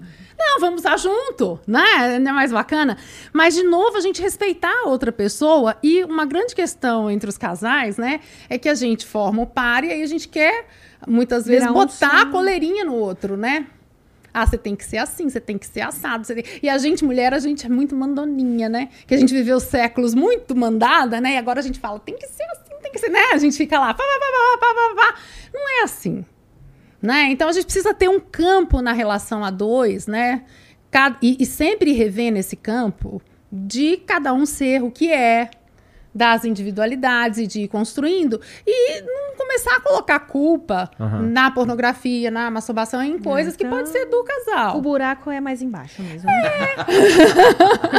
né? E também, outra coisa que é importante é a gente não ficar buscando culpados, né? Ou, ou entrar. Uma coisa que a gente fala muito em consultório de psicologia também é assim. Quando a gente, quando o casal começa uma disputa, quem se masturba mais, quem transa mais, quem não fez isso, quem não era, aí viram jogadores, né? Numa, o jogo erótico não é para ter vencedores, é para ser uma dupla, é para estar no mesmo time, não é para estar em times opostos. Né? Então, nesse jogo erótico, não é para ficar um querendo vencer o outro, né? Como numa partida de tênis, é para ser a sua dupla, não é para estar jogando individualmente com outra pessoa. É, faz todo sentido. Parece. Você parece que você está descrevendo um relacionamento maduro. E esse relacionamento maduro é justamente o que talvez esteja ficando um pouco mais escasso, né? Um relacionamento que a gente. que um entende o outro. Porque para um entender o outro precisa do tempo junto e, com- e talvez convivendo. Acho que não necessariamente, mas talvez convivendo. E com esses relacionamentos líquidos, que é o que, assim, é só a gente É. observar. Esse é um bom nome, porque assim, a gente observa isso e parece mesmo efêmero e líquido e tal. Não dá muito tempo de você amadurecer É. essa relação a ponto de você se sentir à vontade, por exemplo, de falar o que você gosta. Pode, pode ser, né? E, né, tem gente que vai querer ter só relacionamentos efêmeros e também tá tudo Sim, certo. sim, sim. Pode ser uma fase da vida, pode ser a vida inteira. Então, talvez, né, o que é bacana quem tá ouvindo a gente, né, quem tá assistindo a gente, pensar assim, que não tem regra. Você precisa ver dentro de você. O que, que você quer para este seu momento de vida? né? O que, que você gosta? E aí fazer uma investigação profunda ali, mas sem essas regras todas. Tem que ser assim, tem que ser assado. Não, o que, que você gosta para você, né? E é, o casal precisa de um tempo para se conhecer e a gente, ser humano, a gente precisa se conhecer e a gente a gente não se conhece, né? É. A, gente não- a gente passa a vida inteira se cada dia é inédito. Cada dia a gente descobre uma coisa nova, a gente se é, percebe de uma forma diferente, então precisa ter um olhar para dentro de si, né? Fisiolo- fisiologicamente, falam que o sexo é algo fisiológico, né? Tem um tempo fisiológico que você pode ficar sem sexo sem fazer mal? Ou teoricamente você pode ficar o resto da vida sem fazer sexo? Pode fazer, não fazer sexo nunca na vida e E nada não vai tem fazer problema. mal. Porque a questão que a gente fala fisiológica, às vezes, é um, né, um convencimento aí Ah. que veio né, do mundo masculino. Ou, Pô, tem que transar só ficar doente, cara. Porra. né? Então, assim, fisiológico, uma necessidade fisiológica é o quê? A gente precisa comer, senão a gente morre, a gente precisa beber, senão a gente morre, a gente precisa ir ao banheiro, né? A gente precisa dormir, a gente precisa. Isso são funções fisiológicas. Agora, se a gente não transar, ninguém vai Ninguém morrer. vai morrer porque não tá. Não é? Mas não Se dá umas ficar- neuroses, uns negocinhos. não? Pode, né? Quem gosta de transar pode ficar mal, pode ficar isso, pode ficar aquilo, mas assim, que é uma necessidade fisiológica, não dá pra dizer. Ninguém morre Né? se- então. Ninguém morre, né? Se a gente ficar sem beber água, a gente morre. Se Tá. a gente ficar sem líquido, né? Se a gente ficar sem comer prolongadamente, a gente morre. Se a gente ficar todo travado com as funções ali, né? Xixi, cocô, essas coisas, a gente morre, né? Então, isso são... Se a gente não dormir, né? A gente morre, né? Assim, isso falando num período prolongado. Sim, Mas se a gente ficar sem sexo a vida inteira, alguém já morreu porque nunca fez sexo? Né? Vamos, Então né? aí, né? O cara morreu de congestão de, de sêmen. Não, Virou né? queijo ali dentro. Ótimo, Igor! E, porra, é, isso aí, assim, cara, é, são pontos bem interessantes. Esse, esse lance da, da masturbação, ela virou uma questão, assim, que, pô, tem os coaches que falam essas paradas, né, cara? E é muito interessante você falar isso, é, tudo isso que você tá falando, porque eu o acho que. o NoFap, ponto- né? Que pregam o NoFap. É. Você não se masturbar. Mas eu acho que o que, o, o que você falou que mais, porra, chama atenção e que devia receber um pouquinho mais de luz é o lance de que cada coisa é uma coisa. É, treino é treino, jogo é jogo, cara. Sim. São, são duas coisas diferentes, assim, é, sempre. Sempre é diferente. Uhum. O lance de ter uma pessoa com você é, e o lance de você estar sozinho são, são completamente completamente separados. separados. E às vezes, vamos pensar, voltar no tema da pornografia, que é muito bom. Às vezes a pessoa precisa daquela daquilo, né, né, se precisa de uma forma viciante, né, Aham. viciada, né, mas às vezes a, a pornografia e a masturbação fazem parte da sexualidade daquela pessoa e é um jeito dela estimular o próprio desejo até para estar com o companheiro ou a companheira. Aham. Então, se você arranca aquilo da pessoa, empobrece a sexualidade. Então, a sexualidade, a gente alimenta ela de várias formas e cada um da sua maneira, né? E a vida vai passando, a gente vai alimentando, vai descobrindo outras formas, as fases da vida vão passando, por isso que a gente pode viver o sexo a vida inteira, né? Basta ter desejo. Mas, se a gente vai arrancando o que é prazeroso, vai empobrecendo. E Laura, as coisas. Quando você. No teu consultório, assim, que você, você é, recebe as pessoas lá, majoritariamente são é, problemas de autoconhecimento que surgem aí relacionados ao sexo. E outra coisa, é, você atende mais mulheres do que homens? Interessante essa pergunta. Quando eu comecei no Altas Horas, aí é, não, não ficou essa coisa mais mulheres que homens, não. E se fosse só psicologia, né? Talvez eu pudesse te dar um, algum outro dado. Mas como eu fiquei muito conhecida por conta do Altas Horas, as queixas que chegam para mim, então a pessoa pensa no meu nome, já pensa logo em sexualidade. Então, em geral, muitos pacientes chegam com as queixas sexuais, mas não só. Chegam casais com dificuldades né, do relacionamento, ou às vezes a queixa sexual, que a gente costuma dizer, é só um Aham. sintoma de que algo não vai bem. Entendi. Como aliar a masturbação, que você estava falando e tal. E no meu consultório hoje é bem equilibrado, é meio a meio, Que mas, legal, né? Interessante. E também nas questões de como viver o desejo, né? Então, meu consultório também é meio a meio de galera hétero para galera gay. Interessante. Então, chega assim uma variedade e, e tem pa- pacientes de muito tempo e tem gente que vem, quando vem indicação de colegas, que não veio pela mídia ou alguma coisa, aí vem com outras questões. Por exemplo, já atendi é, adolescentes, filhos de, de colegas psicólogas que vieram por outras questões, ou, né, enfim, escolares e Aham. tal. Mas a cada momento, como eu fiquei 15 anos no Altas Horas, quanto mais eu ia ficando no Altas Horas, mais as queixas sexuais foram chegando. E aí eu recebo e começo os tratamentos. Aham. E aí vira terapia, terapia, né? Porque como eu sou dessa abordagem junguiana, a gente olha Culpa sexo... é sempre dos pais. Não, não é culpa dos pais. Não é isso- Freud, isso é Freud. Não, não é né? não, não é não. A culpa não é dos pais, né? Mas nessa abordagem, a gente olha o aspecto, o sexo como um dos aspectos, como eu estava falando aqui, né? Não é o todo da vida. Então, um dos aspectos, e o sexo pode ser um sinal de que algo não tá legal, né? O que, e que- qual é esse algo? Então a gente vai buscar qual é esse algo que não tá legal, né? Para tá, o corpo tá demonstrando ali, Tem- né? Então, assim, basicamente, a, a queixa que. Deixa eu ver se eu entendi direito. Que- quando o cara, o cara chega com uma queixa sexual e, na verdade, ele tá tendo questões em outro aspecto da vida que aquele ali é um sintoma do problema original. É, por exemplo, né? é, vamos Geralmente lá. é isso, eu imagino. né? Geralmente é isso. Então, por exemplo, vamos pensar numa mulher com dificuldade de orgasmo, né? Sim, eu vou trabalhar ali as questões em torno do sexo, do orgasmo dela e tudo, né? Mas a gente vai trabalhar muito o que, que ela aprendeu sobre sexo ao longo da vida, por que, que ela não se permite ter orgasmo. Porque, em geral, por que, que eu estou trazendo a questão do orgasmo feminino? Não é uma questão física, não é que ela tem um defeito físico.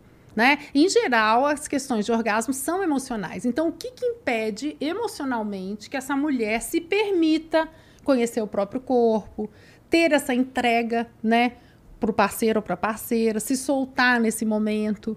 Então, aí começa ali. E aí, quando a gente vai ampliando o que, que atrapalha, quais são as ansiedades, os medos, aí você abre uma porta gigante que as ansiedades e os medos e os precon... pode vir lá da infância, pode vir da história de vida, pode vir de algum trauma, mas também pode ter N outros medos. Pode ter, por exemplo, sei lá, vou, né, hipote... a mulher pode ser uma profissional muito forte ali, muito, né, decidida, muito poderosona e não quer se entregar naquele momento, né? Porque para você estar na cama, você precisa, né, ter, orgasmo é entrega, né? Meu você Deus, fica o ali. ser humano é, muito complicado. Isso porque na história do, do Kemin, assim, porque eu venho do Kemin, né? E tem muito cara que tem esse fetiche da submissão. E muitos desses que querem ser submissos, eles são caras que estão numa posição de poder. Você já pegou mulheres que vêm dessa posição de poder e gostam da- na hora do sexo da posição de submissão, justamente para quebrar um pouco esse. Ah, ou com a mulher é um vezes- pouco diferente. Não, isso com qualquer ser humano. Às vezes a gente vive muito um aspecto e a gente tá precisando viver o outro lado, né? Pra dar uma equilibrada. Pra dar uma- é verdade, né? E, e a questão é assim, não adianta a gente ficar só numa polaridade, né? Na outra. A gente precisa dar uma integrada ali, né? né? Entre o preto e o branco tem milhões de tons de cinzas, né? Sim, sim, então a sim. gente precisa estar ali nesse, nesse meio de caminho. Tem- E- Não, pode- vai, continua. continua. não, e aí, por exemplo, numa questão masculina, né? Então chega um cara ali com uma dificuldade de direção.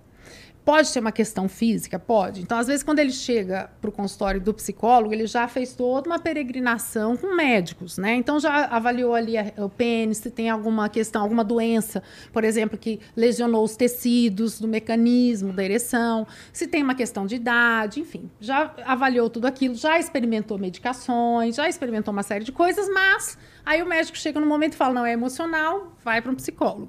O que, que é de emocional? Em geral, nas dificuldades de ereção, é a ansiedade, que a gente chama de ansiedade de desempenho. Então, esse homem fica muito ansioso, o corpo dele dá uma descarga grande de adrenalina, e aí isso faz com que entra na corrente sanguínea e faz com que o pênis fique flácido. Simples, ok. Mas o que, que dá ansiedade de desempenho? São os mitos, são as preocupações, são os medos. Então aí você abre de novo. Esse cara se cobra muito, na vida inteira, Né? Então, desde lá da escola tinha que ser isso, aquilo, aquilo outro, é, vergonhas. Então, aí você começa a desfiar todas as questões emocionais. E aí você começa um trabalho ali para essa pessoa cada vez se fortalecendo e se permitindo falhar. Permitindo ser o que é e entendendo que não precisa ficar tão ansioso assim, né? E aí a gente tem uma parceira ou um parceiro que cobra muito. Ou às vezes tem uma mulher que, quando o cara perde a direção, fala: Você tá me traindo. E aí esse cara vai ficando mal. Ou tem uma mulher que chega na hora do sexo e pá, bate o pau na mesa. Mas o pau é dele, né? E o que, que ela tá batendo ali? né? Precisa ser mais acolhedorinha, né? A gente não tem que ficar, né? Então, assim, tem muita coisa em jogo. Ou ele tem um parceiro que também exige dele umas coisas e que ele não, não é. Então você começa a abrir e vendo, e aí depois que você. Então você vai tratando as questões emocionais num cenário muito mais amplo. Que aí você vai olhar também para o profissional, para as ansiedades na vida como um todo. E aí você abre um campo de anos de terapia, É, né? Terapia é autoconhecimento. E a questão sexual, às vezes, ela se resolve rapidamente e a pessoa gosta desse processo de autoconhecimento e continua E fazendo continua. análise para Quanto outras tempo que questões. é considerado uma ejaculação precoce, assim? Quanto... Ejaculação Agora precoce. vamos pra parte das perguntas. Vamos! Ejaculação precoce já teve vários conceitos ao longo aí do, da história, né? Mas hoje, o que o conceito mais atual é que assim, a ejaculação precoce ela acontece muito antes do que num tempo muito breve. A gente não define mais um minuto, dois minutos, qual o tempo que é, mas é um tempo muito breve e antes que esse homem sinta prazer. Ele, quando viu, já foi. E ele não sente o prazer que é o orgasmo. Quando ele vê, já foi. Porque ejaculação é a emissão do sêmen. O orgasmo são as sensações prazerosas. Então, quando é uma ejaculação precoce, ele nem sentiu prazer. O sêmen psh, lançou, porque o fundo é a ansiedade. E ele nem gozou. Tipo, por isso que ele toma um susto, né? Ele Tipo, nem, aproveitou ali a história, né? E às vezes a mulher fica, ou, ou o homem que tá ali com ele, fica, né, atormentando e a pessoa vai ficando mais ansiosa, tem tratamento. Para ejaculações aí, seja precoce ou retardada, aquela que o cara, né, é tenta, que também tenta, é um tenta. problema, né? Né? Não goza Também. nunca também. Pois é, e tudo isso tem a ver aí com ansiedade. E aí o tratamento, em geral, nesses casos, é mais multidisciplinar. Então pode entrar com um médico para dar algum remédio para ansiedade, mas também vai ter um caminho de autoconhecimento com o psicólogo ali, de autoconhecimento profundo da essência lá e de, do que que causa tanto. Se se cobra demais, porque, claro, né? Todos nós nos cobramos, né? Mas às vezes isso está num nível muito exacerbado e que Faz pode ter a sentido. ver com a história sexual. Ô, Emi, mas, pô, cinco, mais de cinco minutos aí é podcast, pô. Ah, é, reza a lenda, né? Mas. Cinco minutos eu acho que é complicado. Então vamos caprichar bastante nessas preliminares aí. vamos caprichar se vai durar. E, só- porra, assim, é, é, isso é um assunto. Se bem que preliminar também é sexo, né? Preliminar também é sexo. E uma dica agora, né, já que já está no momento dicas, né, sugestões. Por exemplo, se o cara ele tem uma ejaculação precoce, ejaculação rápida, tá, um dos caminhos que a gente vai também orientando, quando a gente recebe em consultório, enfim, quando fala em geral, é o que que te causa, em que momentos, né, você, também é autoconhecimento. Você tem uma ejaculação precoce quando você penetra, no sexo oral, você tem ejaculação precoce? Não. Então começa a transa pelo sexo oral. Na masturbação, tem. Ou tem em todos os momentos. Aí é um outro caso. Então você vai escolhendo coisas que não te deixam naquele ponto tão ansioso, né? Então isso também é uma dica. Vai fazendo coisas. É, e às vezes nem é uma contas- ejaculação precoce dessas clássicas ali que precisam no tratamento X, às vezes é só um ajuste. No final das contas, tudo se resume ao autoconhecimento, né? Se a pessoa se conhecer bem. tudo se resume e aquilo que a, a vida é dinâmica, a gente vai se transformando ao longo da vida e que a gente tem que sempre ir se conhecendo. Cada dia é inédito, né? Ontem foi um dia, hoje é outro, né? Ont- hoje a gente já tá um dia mais velho, a gente já mudou alguma coisa, já aconteceu alguma coisa pela vida fora, que já Essa- mudou o jeito de ser. Essa questão da adolescência. Tudo que você fala, você sempre deixa claro, né? Na vida adulta. Mas a gente sabe que os adolescentes estão tendo acesso às coisas que não deveriam. Como é que pode ser feito pra. Então, aí é papel da, da- de educadores, pais e tal. Não necessariamente não deveriam tudo, mas é o papel da gente orientar. Quando eu sempre falo vida adulta, né? Porque assim, a gente precisa ter ali uns limites, ir se conhecendo para viver de uma forma mais saudável. Por exemplo, né? O próprio sexo na adolescência não é um momento mais indicado para engravidar. Então, vamos segurar a onda, vamos ter orientação ali sobre como evitar a gravidez e tal. Agora, você já é adulta, tá transando com seu namorado ou com o que for, engravidou, eh, você vai, relacionar, vai lidar de uma outra forma. Mesma coisa com pornografia, né? Às vezes você vai é, consumir muita pornografia ali na adolescência e talvez quando chegue no mundo adulto, aquilo ali baratinou demais, só que você ficou meio doido. Acho que história. toda mulher geme enlouquecidamente é. daquele jeito. E a gente não pode esquecer que o adolescente é um indivíduo ainda em formação, ainda não chegou na fase adulta. E sexo é uma prática do mundo adulto, por mais que a gente faça ensaios na adolescência. Né? Então, o mundo adulto é um mundo em que a gente se responsabiliza pelos nossos atos, pelas nossas escolhas. Então, quer ver uma coisa que eu falo muito? Adolescentes, segurem a onda. Essa trocação de nudes pela internet. Se você é adulto, você mandou um nude. Pô, internet. Qualquer um pode ver, né? Ah, mas eu mandei só para aquela pessoa. Ah, santa ingenuidade, né? Daquela pessoa.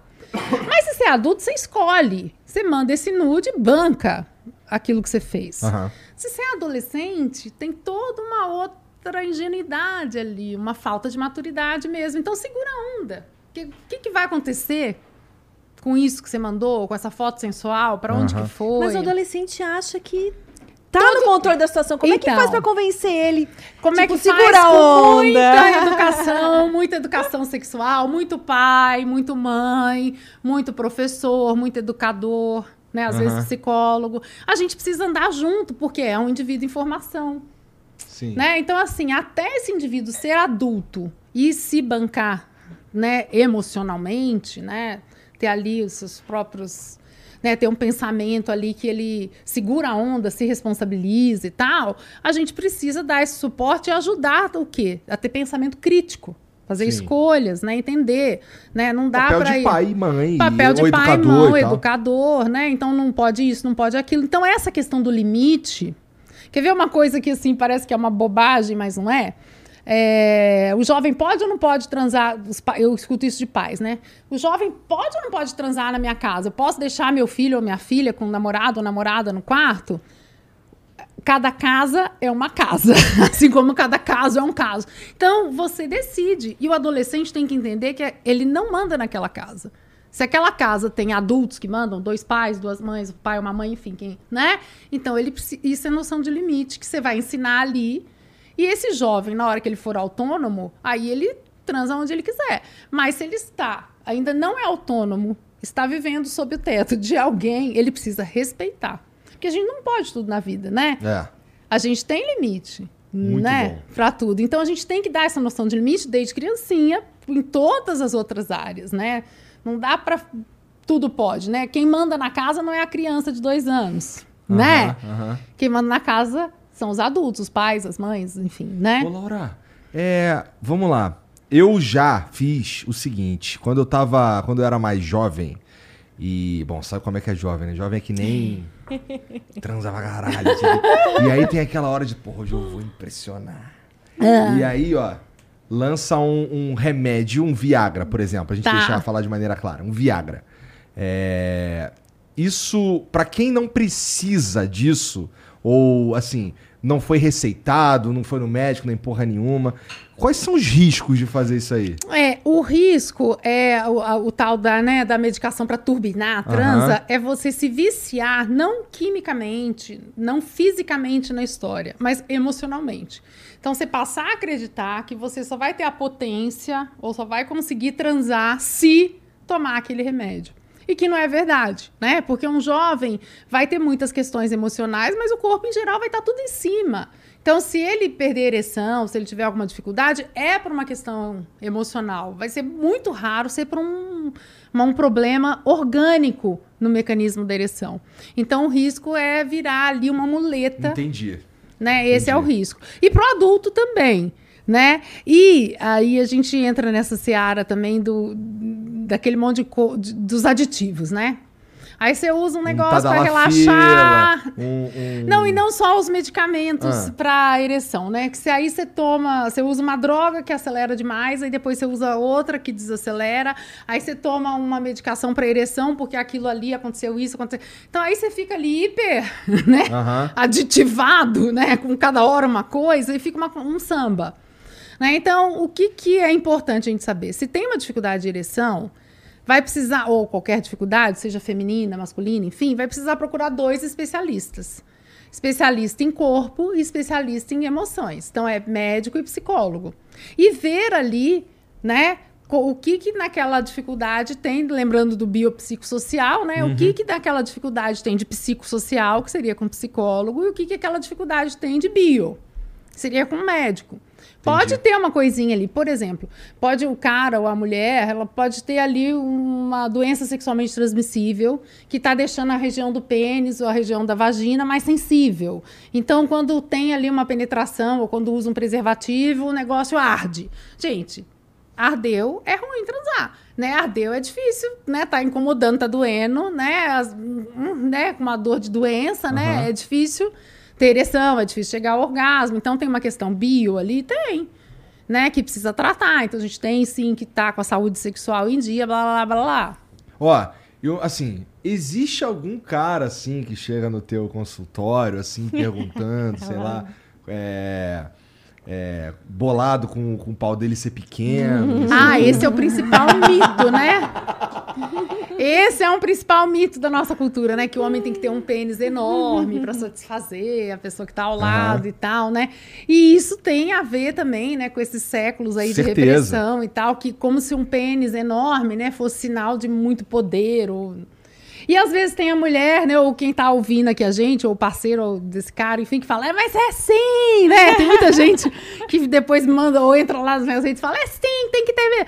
Na verdade, que a gente tá falando o tempo todo aqui, né, que a questão é o encaixe ali das duas pessoas, não as dimensões do- dos órgãos sexuais. Tá, né? mas objetivamente, o que é um pau pequeno? Objetivamente, olha, o tamanho médio do Ah. pênis em ereção do brasileiro, segundo pesquisas científicas Tá. de médicos e tal, é 14,5 centímetros em ereção. Ó, tá bom. Mas é, é considerado, né, pela classe médica aí, que um pênis com mais de 9 a 10 centímetros em ereção, ele é considerado de um tamanho normal. E pênis com menos de 9 centímetros e tal, aí sim são considerados com algum problema ali que tem tratamento, Tem? tem cirurgia, tem barará, barará. É mesmo? Só que tem que ser, tudo isso tem que ser visto com muito, muita cautela, né? Porque assim, tem que ver se tem indicação mesmo, se a pessoa tem um pênis muito pequeno, que seria, né, com pouquíssimos centímetros, porque a cirurgia tá muito avançado, mas tem toda cirurgia tem riscos, Claro. né? Então, Ah, enfim. Eu não sabia que tinha jeito pra isso. Mas é só dois centímetros, não é aquela que corta ali na base, é, que libera uns dois Olha, ela já sabe tudo aí. centímetrozinhos. É, É, é, é o que corta o ligamento. Caralho, eu ia falar um bagulho muito ruim agora, hein? É! ah, me deixou curiosa, cara. Deixa. É a cirurgia que corta o liga, né, que tira ali o ligamento suspensório que faz a ereção apontar para cima. E aí isso faz com que a ereção fique dois centímetros maior, mas aponte para baixo. Uhum. Mas, enfim. Mas Pra quem tá, tem 7 centímetros, né? Não, Dois é pra quem tá no centímetros sufoco, Vai fazer, é. é, vai fazer Agora, de novo, né, a gente pensar que assim, o que que faz diferença, né? O que faz a diferença é tudo isso que a gente está falando, é como a pessoa se sente, como ela se estimula, como ela conhece os pontos eróticos dela, como o casal se encaixa, né? Tem, se é um homem ou uma mulher, precisa entender que a parte mais sensível da vagina são os 2 a 3 centímetros iniciais do canal vaginal. O restante não é tão sensível assim, apesar que algumas mulheres sentem prazer em, em- em penetração mais profunda. quando- Catucar né? Outras não, outras sentem dor, Aham. se incomodam. Então, assim, tem um monte de coisa de ir se conhecendo, mas a questão toda é o encaixe do casal, né? Da dupla. De como e é quando que é for gostoso. medir, tem que ser com pau do. Cara, uma vez. Eu já, Lembrança. acho que eu já, tu já tá ligado o que eu vou falar, Jean? Teve uma vez, cara. Foda que minha mãe assiste essa porra desse programa, cara. Sai, sai da sala. Eu não sei se ela mãe. vai lembrar dessa parada, cara. Espero que não. Ela teve uma vez, cara, que eu. Adolescente, 15 anos, sei lá, por aí. E eu tava nessa pira. Porra, será que meu pai é maneirinho? Aí, Maneirinho. Aí, cara, foi meio. const- Foi bem constrangedor, na verdade. É, eu tava no banheiro, ia tomar um banho pra ir pra escola. Aí, porra, aí, pô, deixa eu ver essa parada aqui. Aí fiz ali uns trabalhos pro meu pau ficar duro. É, e, cara, no, no banheiro ele tinha. Sabe aqueles armários que tem banheiro em cima da pia com um espelho, você abre e aí pega a Aham. escova de dente, não sei o quê? Então, aí tô eu, perto da porta do banheiro, pra poder dar a distância de ver, na ponta do pé, de lado, olhando meu pau assim, pra ver se ele era maneirinho. Minha mãe chegou aqui assim, olhou e foi embora. Caralho, que momento. Eu fiquei, caralho, que momento, mané. Que momento, cara. E, porra, é. É porque isso daí é assim. Toda essa, toda é, essa história da, de como a gente se desenvolveu aí, da sexualidade e tal, é, tem essa questão do, do pau maneirinho, né? Pau E você maneirinho, sabe né? que, olha, olha como é antigo isso aí da questão do pau maneirinho, né? Aham. Mil antes de Cristo, mil antes de Cristo, tinha deuses do pênis. Que era uma época, né, de mitologia, Hum. de deuses, não sei o quê, e que eram retratados com pênis enormes. E que esses, esses deuses aí, com esse pênis enorme, eram deuses da fertilidade, da fertilidade da terra, da produtividade dos casais. Então, tem uma questão aí com o falo, né, que a, o falo, o pênis, né, simbolicamente falando, Aham. essa energia, essa potência sexual essa energia fálica, essa potência sexual masculina, né? Isso remete lá atrás. Então tem a ver não só com o que a gente estava falando da repressão sexual aí do século XVII. XVIII, blá, mas tem a ver também com toda uma história da humanidade que por muito tempo, né, e, e mitologias, lendas, enfim, né, e que tinha essa história aí de um falo enorme, Aham. ser mais viril, trazer fertilidade para os casais, para a terra, né? Tem as histórias lá de trás de tribos antigas, né, que cortavam o pênis do, do- de quem eles venciam, né, e penduravam. Nossa, dá com a coleira de piroca. É, Que como viagem. sinal de, de que venceu aquele, né? Enfim, tem Que mil loucura. histórias. Pô, mas e aí? É, é o. É o deus da piroca ou o bonde do pau médio que é maneiro? Ah, o pau médio eu acho que encaixa em qualquer buraco mais confortavelmente, né? Bom, e aí? E, e- pô, e tem também aquela uma outra questão que surgiu na internet também, que é a do grower e do shower. Ah. Né? O grower é o cara que, pô, quando ele tá ali na dele, ele tá na dele, entendeu? Ali escondido, pá, não sei o quê. Parece, sabe quando, sabe um, um puff, e aí você joga um amendoinzinho em cima e fica ali? É aquilo, entendeu? Tá ali, pá, escondido. E tem o, o, o o shower, é que é, ele é o tempo inteiro ali boladão. ok. O tempo inteiro ele tá, ele tá se fazendo presente ali. Entendeu? É. Mas eu, assim, o fato de vocês nem saberem do que eu tô falando parece que isso é só uma questão de- nossa mesmo, né? Eu acho que você se preocupou muito mais com essa coisa de quantos centímetros, quanto. Não, foi um amigo meu, pô. Ah, Tô só entendi, foi um amigo Na verdade, seu. eu queria saber co- como Mas é que assim, é no consultório dela. né? Mas eu acho que é um pouco hipocrisia também dizer que, tá, tudo bem, tamanho não é documento, mas dizer que não importa, eu acho que é como a Laura falou, depende da pessoa, depende dos casais. Gostos que- pessoais, né? É. Agora é claro que que, assim, gente- não adianta ter um pauzão. Isso aí é. A gente já falou 500 vezes. Não adianta ter um pauzão e não saber usar direito. Mas eu acho que meio que tem um consenso de que a grossura, em primeiro lugar, a grossura é mais importante do que o comprimento, pelo que eu converso com as amigas. E, pô, pequeno, pequeno também é complicado. 9 centímetros é foda, né? 9 centímetros é meio foda. Aí realmente vai ter que ter muito amor envolvido, Oi, muita língua, sabe? não necessariamente também, isso que você falou, né, das amigas e tal, porque, gente, tem gosto pra tudo, Ah, isso né? é.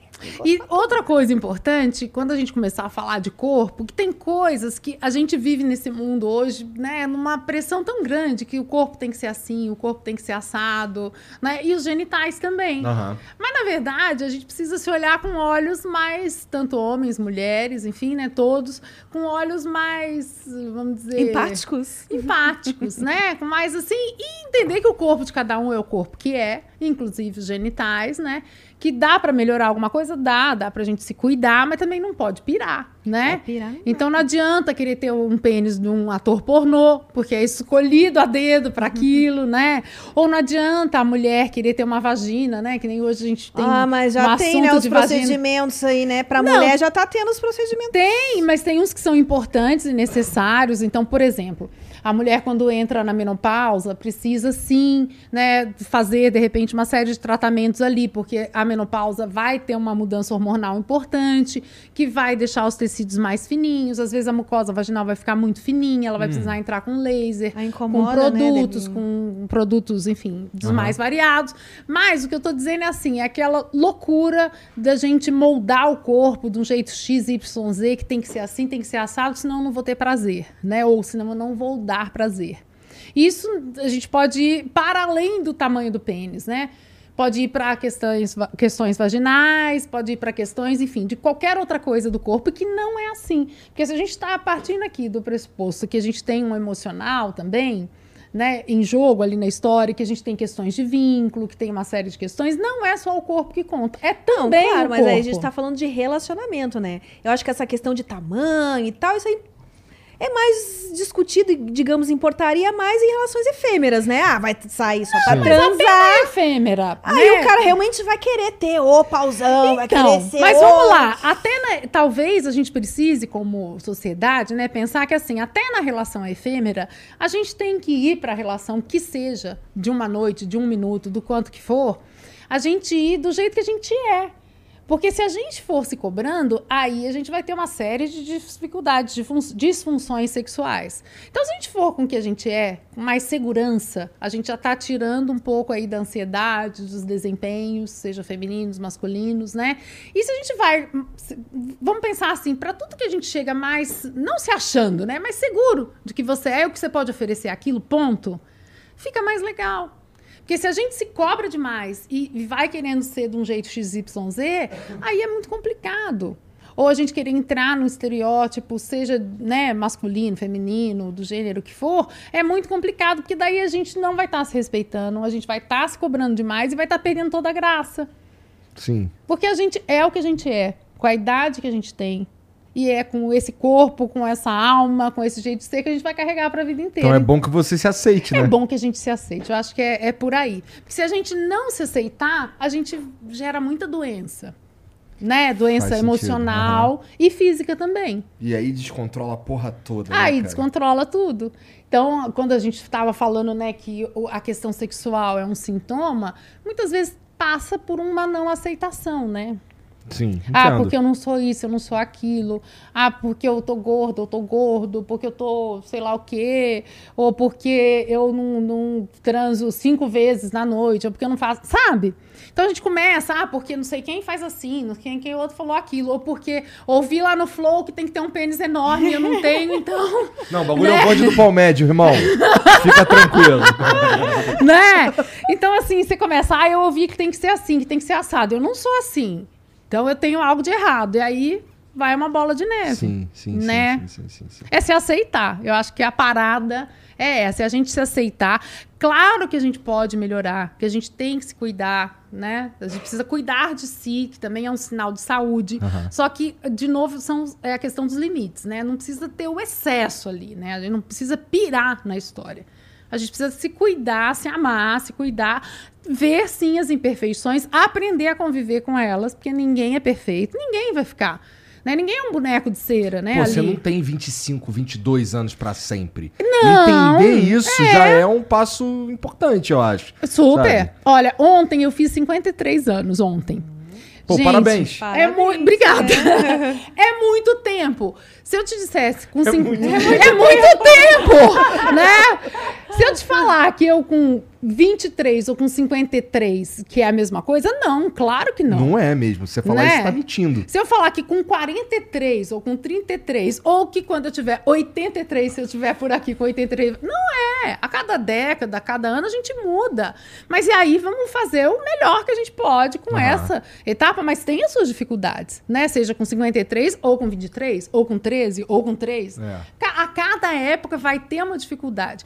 Aí a gente precisa ir se aceitando, né? Então, aceitar ali o, o seu momento, o que, que dá para fazer com, né? Que limonada ou que caipirinha dá para fazer com o limão da vida, Aham. né?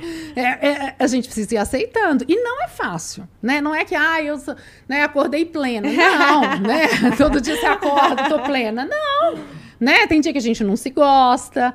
Então, um grande desafio é a gente se conhecer sim, se aceitar e ver aonde dá para melhorar, né? Em que que dá para se não sei nem se é melhorar, mas é se transformar, né? Buscar uma transformação. Isso gera saúde, gera movimento. Ô, Né? Laura, eu ficaria cinco horas conversando contigo aqui. É. Mas você, antes da gente começar, você falou tem um monte de coisa pra fazer amanhã e tal. Então eu vou só chamar as perguntas aqui pra Ah. Chama gente, as perguntas pra bom? gente finalizar. Tem pergunta pra nós aí, Jean? Tá. Tá, tá com o É, vídeo aí pra nós. Olha! Tu viu antes o vídeo, né, Jean? Ah, é. Ah, cuida. mais medo de tudo. É, doutora, será que meu pipi é grande?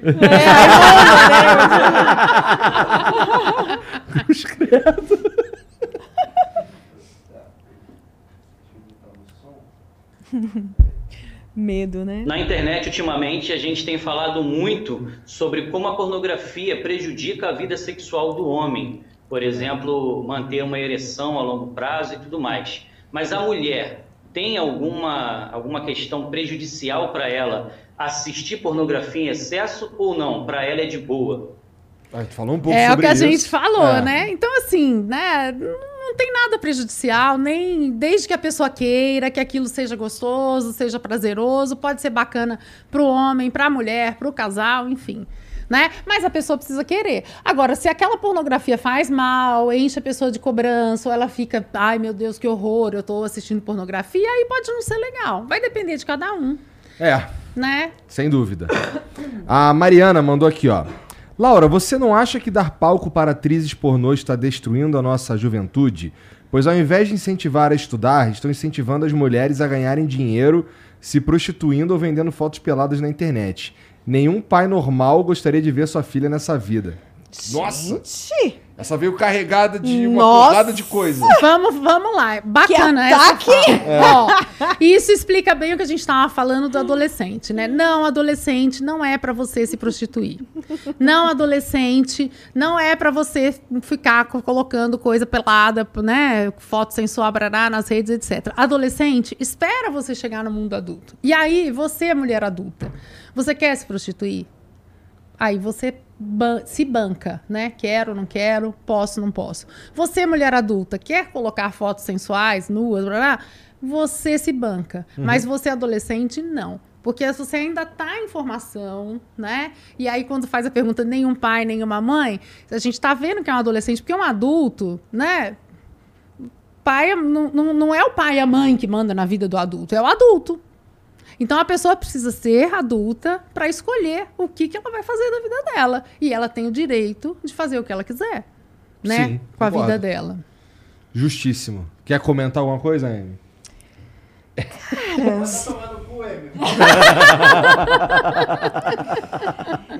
Não sei nem o que responder. A Laura já foi maravilhosa na Tá. resposta dela.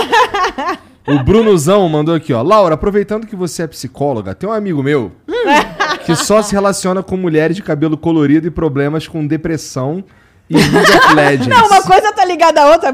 Cabelo colorido Caralho. com depressão, tipo. Por que será que ele Problemas tem com esse depressão gosto? e o quê? Cabelo League colorido. of Legends é um Ah, jogo. Tá. É. É, por que será? Acho que isso aqui é putaria, sacanagem, pergunta de sacanagem aqui. Por que será que ele tem esse gosto tão estranhamente específico? Tadinho, ele deve estar zoando algum amigo, né? Mas tudo bem. Agora, se a pessoa tem um gosto específico, né? Pode ser que aquele é o tipo da pessoa, né? Que é aquilo ali que atrai. Mas eu acho difícil a pessoa só querer exatamente aquele tipo, né? Mas se é aquele tipo que atrai, tá tudo certo. Que doideira. Pode ser uma desculpa pra não se relacionar com ninguém também. Ah, Escolhe um tipo tão específico que é tão difícil de encontrar. É boa, encontra, pode ser, pode. Aí não se relaciona. É. E você tá mandando bem, né? Que olha que interessante como, a- como a gente é complexo, né? Às vezes a gente escolhe, né? Sequencialmente, tipos X, porque a gente tem, tem um lado nosso que quer o vínculo e tem um lado que quer sabotar. Né? E aí a gente vai escolhendo sempre as figuras Interessante. Mais é. difícil de nada a ver né? pra estar ao lado, né? Ou as figuras que não combinam com você, né? Pra estar ao lado. E aí, sequencialmente, a história falha, falha. Então, às Nossa. vezes, a gente se sabota. Ou às vezes a gente não quer mesmo, né? A gente tá É. aí experimentando e não, não tá curtindo, né? Mas às vezes a gente se sabota, né? Escolhe, escolhe, escolhe o que não é pra rolar. A cabeça da gente é muito maluca, né? Ser humano é muito doidinho, por isso tem psicólogo. Ainda bem, né? Ainda bem mesmo. O Indy 1985 mandou salve, salve família. Laura, você acredita que a questão religiosa atrapalha na educação sexual? Arrisco dizer que 99% delas colocam o sexo no campo do pecado e vejo muitas pessoas abismadas comigo por falar abertamente. Sucesso. Bacana. Olha, a questão religiosa, se a gente for pensar. é, Vamos lá. Cada um, como a gente está falando em respeito, cada um tem o direito de ter a crença que tiver, que quiser, acreditar na religião que quiser, seguir os preceitos que quiser. Agora, é, algumas religiões sim acreditam né, que a sexualidade é pecado, que uma série de coisas, de práticas é pecado. Agora, cabe a você se perguntar: essa religião tem a ver comigo? Eu também acredito? Né? Eu também quero viver dentro desse preceito? Se sim, ok. É. Agora, se não tem a ver com você, né? Aí você precisa se ver com isso. E tem mil maneiras de você se relacionar com todos os conteúdos da vida dentro daquela religião, porque cada ser humano é único, então cada um vai pensar a religião de alguma forma. Você também pode não ter religião, né? Ou você pode é, olhar para a religião no sentido ali da palavra, né, a origem da palavra religião, né, de religare, né, que é o religar com algo divino, né, em si, e não necessariamente uma religião específica, né? Espiritualidade, né? Pode também olhar para a espiritualidade de N maneiras. De novo, é o respeito ao que você acredita. Eu sempre falo assim, que a gente precisa respeitar os nossos valores, as nossas crenças, os nossos limites e as nossas possibilidades. Então, se aquela religião faz a sua cabeça e você quer seguir daquele jeito, beleza. Se aquilo não faz a sua cabeça, beleza também. É engraçado porque isso parece óbvio. É. As pessoas não se tocam nas paradas que são óbvias. É que a né? gente fica querendo entrar num padrão, né? Eu acho que a gente fica querendo é mandar na vida dos outros. Ah, cara. também. A gente é muito palpiteiro, né? Então, assim, tem, tem isso também. A gente fica falando, faz isso, faz aquilo, faz desse jeito, faz o aquele. E quando, na verdade, de novo, eu gosto sempre de falar, mundo adulto, né? A gente que escolhe o que a gente quer fazer. Sim. No mundo ainda adolescente, É, precisa mandar um pouquinho, 500. Quem né? tá muito preocupado com a vida alheia é porque não tá querendo olhar pra própria. Que nem essa pessoa aí que veio meter o pau, ela deve estar infeliz, coitada, com a É. própria vida. E ela vê- vai cuidar da vida dos outros, que é pra não olhar pros problemas dela. Isso. E como psicóloga que sou, a gente tem que falar, precisa olhar para dentro, né? Dentro de si, né? Não para dentro da sua própria relação, mas para dentro de si, para sua essência lá, que é a história do autoconhecimento, se Sim. perguntar o que que eu quero, o que que faz sentido para mim. Aham. Porque afinal, né, no final da história, no final do dia, a gente tá é com a gente mesmo. E a, a vida da gente precisa fazer sentido para quem? Pra gente. Né? O que você faz, a profissão que você escolhe, a forma como você vive o seu dia a dia, seus valores, suas crenças, o jeito de viver a sexualidade tem que fazer sentido para você. Não tá fazendo mal pra ninguém. É, cada um precisa fazer sentido para si, né? Sim. E a última aqui do podcast Três Irmãos mandou. Se a esposa falar, você me dá mais prazer que meu ex, que tinha o pênis bem maior que o seu, é um elogio ou não? Ai, meu Deus, que esposa é essa, né? Caralho! Não vou saber te dizer, né? É fã ou é É hater, melhor né? você encarar como um elogio. Ai, que difícil, né? Porra, meu ex chamou pirocão, mas aí o teu é mais maneirinho. Oh, meu Deus, uma pergunta. Laura, muito obrigado por vir aí conversar Olha, com eu a gente. adorei, gente. Amei. Passou realmente, Igor. Eu Você falou que avisei. ia passar, É. né? Assim, olha, adorei. Mas me conta, fala aí tuas redes sociais, como é que as pessoas te encontram? Olha, minha rede social, que eu tô direto, é no, minhas redes sociais, é no Instagram e no YouTube, Laura Miller Oficial. Miller escreve M-U-L-L-E-R. É, isso aí. também tem Facebook. Mas eu tô na rede, né, é, buscar ali no, no Instagram, eu fico sempre postando. Eu não, né? Minha super assistente que tá aqui comigo, Maria, que administra as minhas redes. Tô, tá sempre por ali postando uma novidade, algo que eu tô fazendo. Então agora, Legal. né, vai ter essa novidade a partir de abril aí dos Legal. produtinhos. Aí tem curso sobre sexo. Nossa, que eu aquele curso rolando. lá eu andei olhando. Você gostou do curso que eu, Eu fiz com a bem percursa? interessada, hein, me Tem um naquele curso meu que curso, tá rolando super. Você gostou, Amy? gostei, Ai, vários que tópicos bom. lá, Tem um curso meu com a Percursa, Ah. que são 40 aulas sobre sexualidade feminina. E aí a Percursa vende ali super bem. Pô, e- maneiríssimo. Não, e a gente fala muita coisa naquele curso. Então, enfim, vira e mexe, eu tô fazendo, Tá. criando alguma Bom, história. mas aí se, se, se quem tá assistindo a gente estiver lá no Instagram, ele É. consegue chegar em tudo isso, né? Super consegue. Se alguém quiser falar comigo, tem lá o jeito, não tem, Maria, para entrar em contato, para contratar alguma coisa. Quem quiser também, né, se for consultório, também pode chegar pelas redes, que aí a Maria faz um filtro, orienta direitinho, né? A gente Entendi. agenda um atendimento, Esse enfim. atendimento, rapidinho, esse atendimento que tu faz, é, tá fazendo virtual agora que tu tá morando É, no... depois da pandemia eu comecei a atender online, a maioria dos meus pacientes, né, gostaram da ideia do online, Aham. e eu, como tô morando no meio do mato, eu atendo todo mundo online. Entendi. Tenho lá internet por satélite. Pra não ter cai- problema. Pra não ter, tem duas, duas antenas, mas se cai um temporal, a internet Aí não não, tem jeito, funciona. é. Mas em geral a gente consegue administrar. Mas eu atendo a turma online nessa abordagem junguiana. As questões sexuais chegam. Faço sempre um- uma primeira consulta, um primeiro atendimento que a gente conversa, né? Em geral, sobre, sobre a queixa, e depois, em geral, os atendimentos acontecem, a gente marca um horário fixo semanal. E Entendi. são sessões ali de 50 minutos a uma hora, enfim, um processo de autoconhecimento, uma análise. Tá. E tu, Amy, fala aí tuas redes sociais, onde é que as pessoas te encontram. Arroba Amy White e se inscreve lá no Prosa Guiada, eu tô sempre lá. Prosa Aliás, Guiada. finalmente recebendo aqui Laura Miller, né? Já tentei levar ela no Prosa Guiada, mas que bom que fechou Ah, todas aqui. Que bom, Se agora um a gente quiser tá aqui. voltar aqui Quero nos Flow, sim. indo lá no Prosa Guiada. Quero está voltar porque eu adorei vocês. Eu amei o nosso papo. Podemos voltar mais vezes, se Gostei. vocês quiserem. Tá ótimo. Muito obrigado, Laura. Obrigado, Amy, também, pela moral de vir aí. E obrigado vocês que assistiram também. Não deixa de seguir a Laura e a Amy. Tá tudo aqui no comentário fixado, tá bom? Aproveita e já segue o Jean também. Também tá por aí por baixo. Só você, você encontra tudo aí, Instagram, Twitter, etc. É, e fica esperto que amanhã, amanhã tem meia-meia?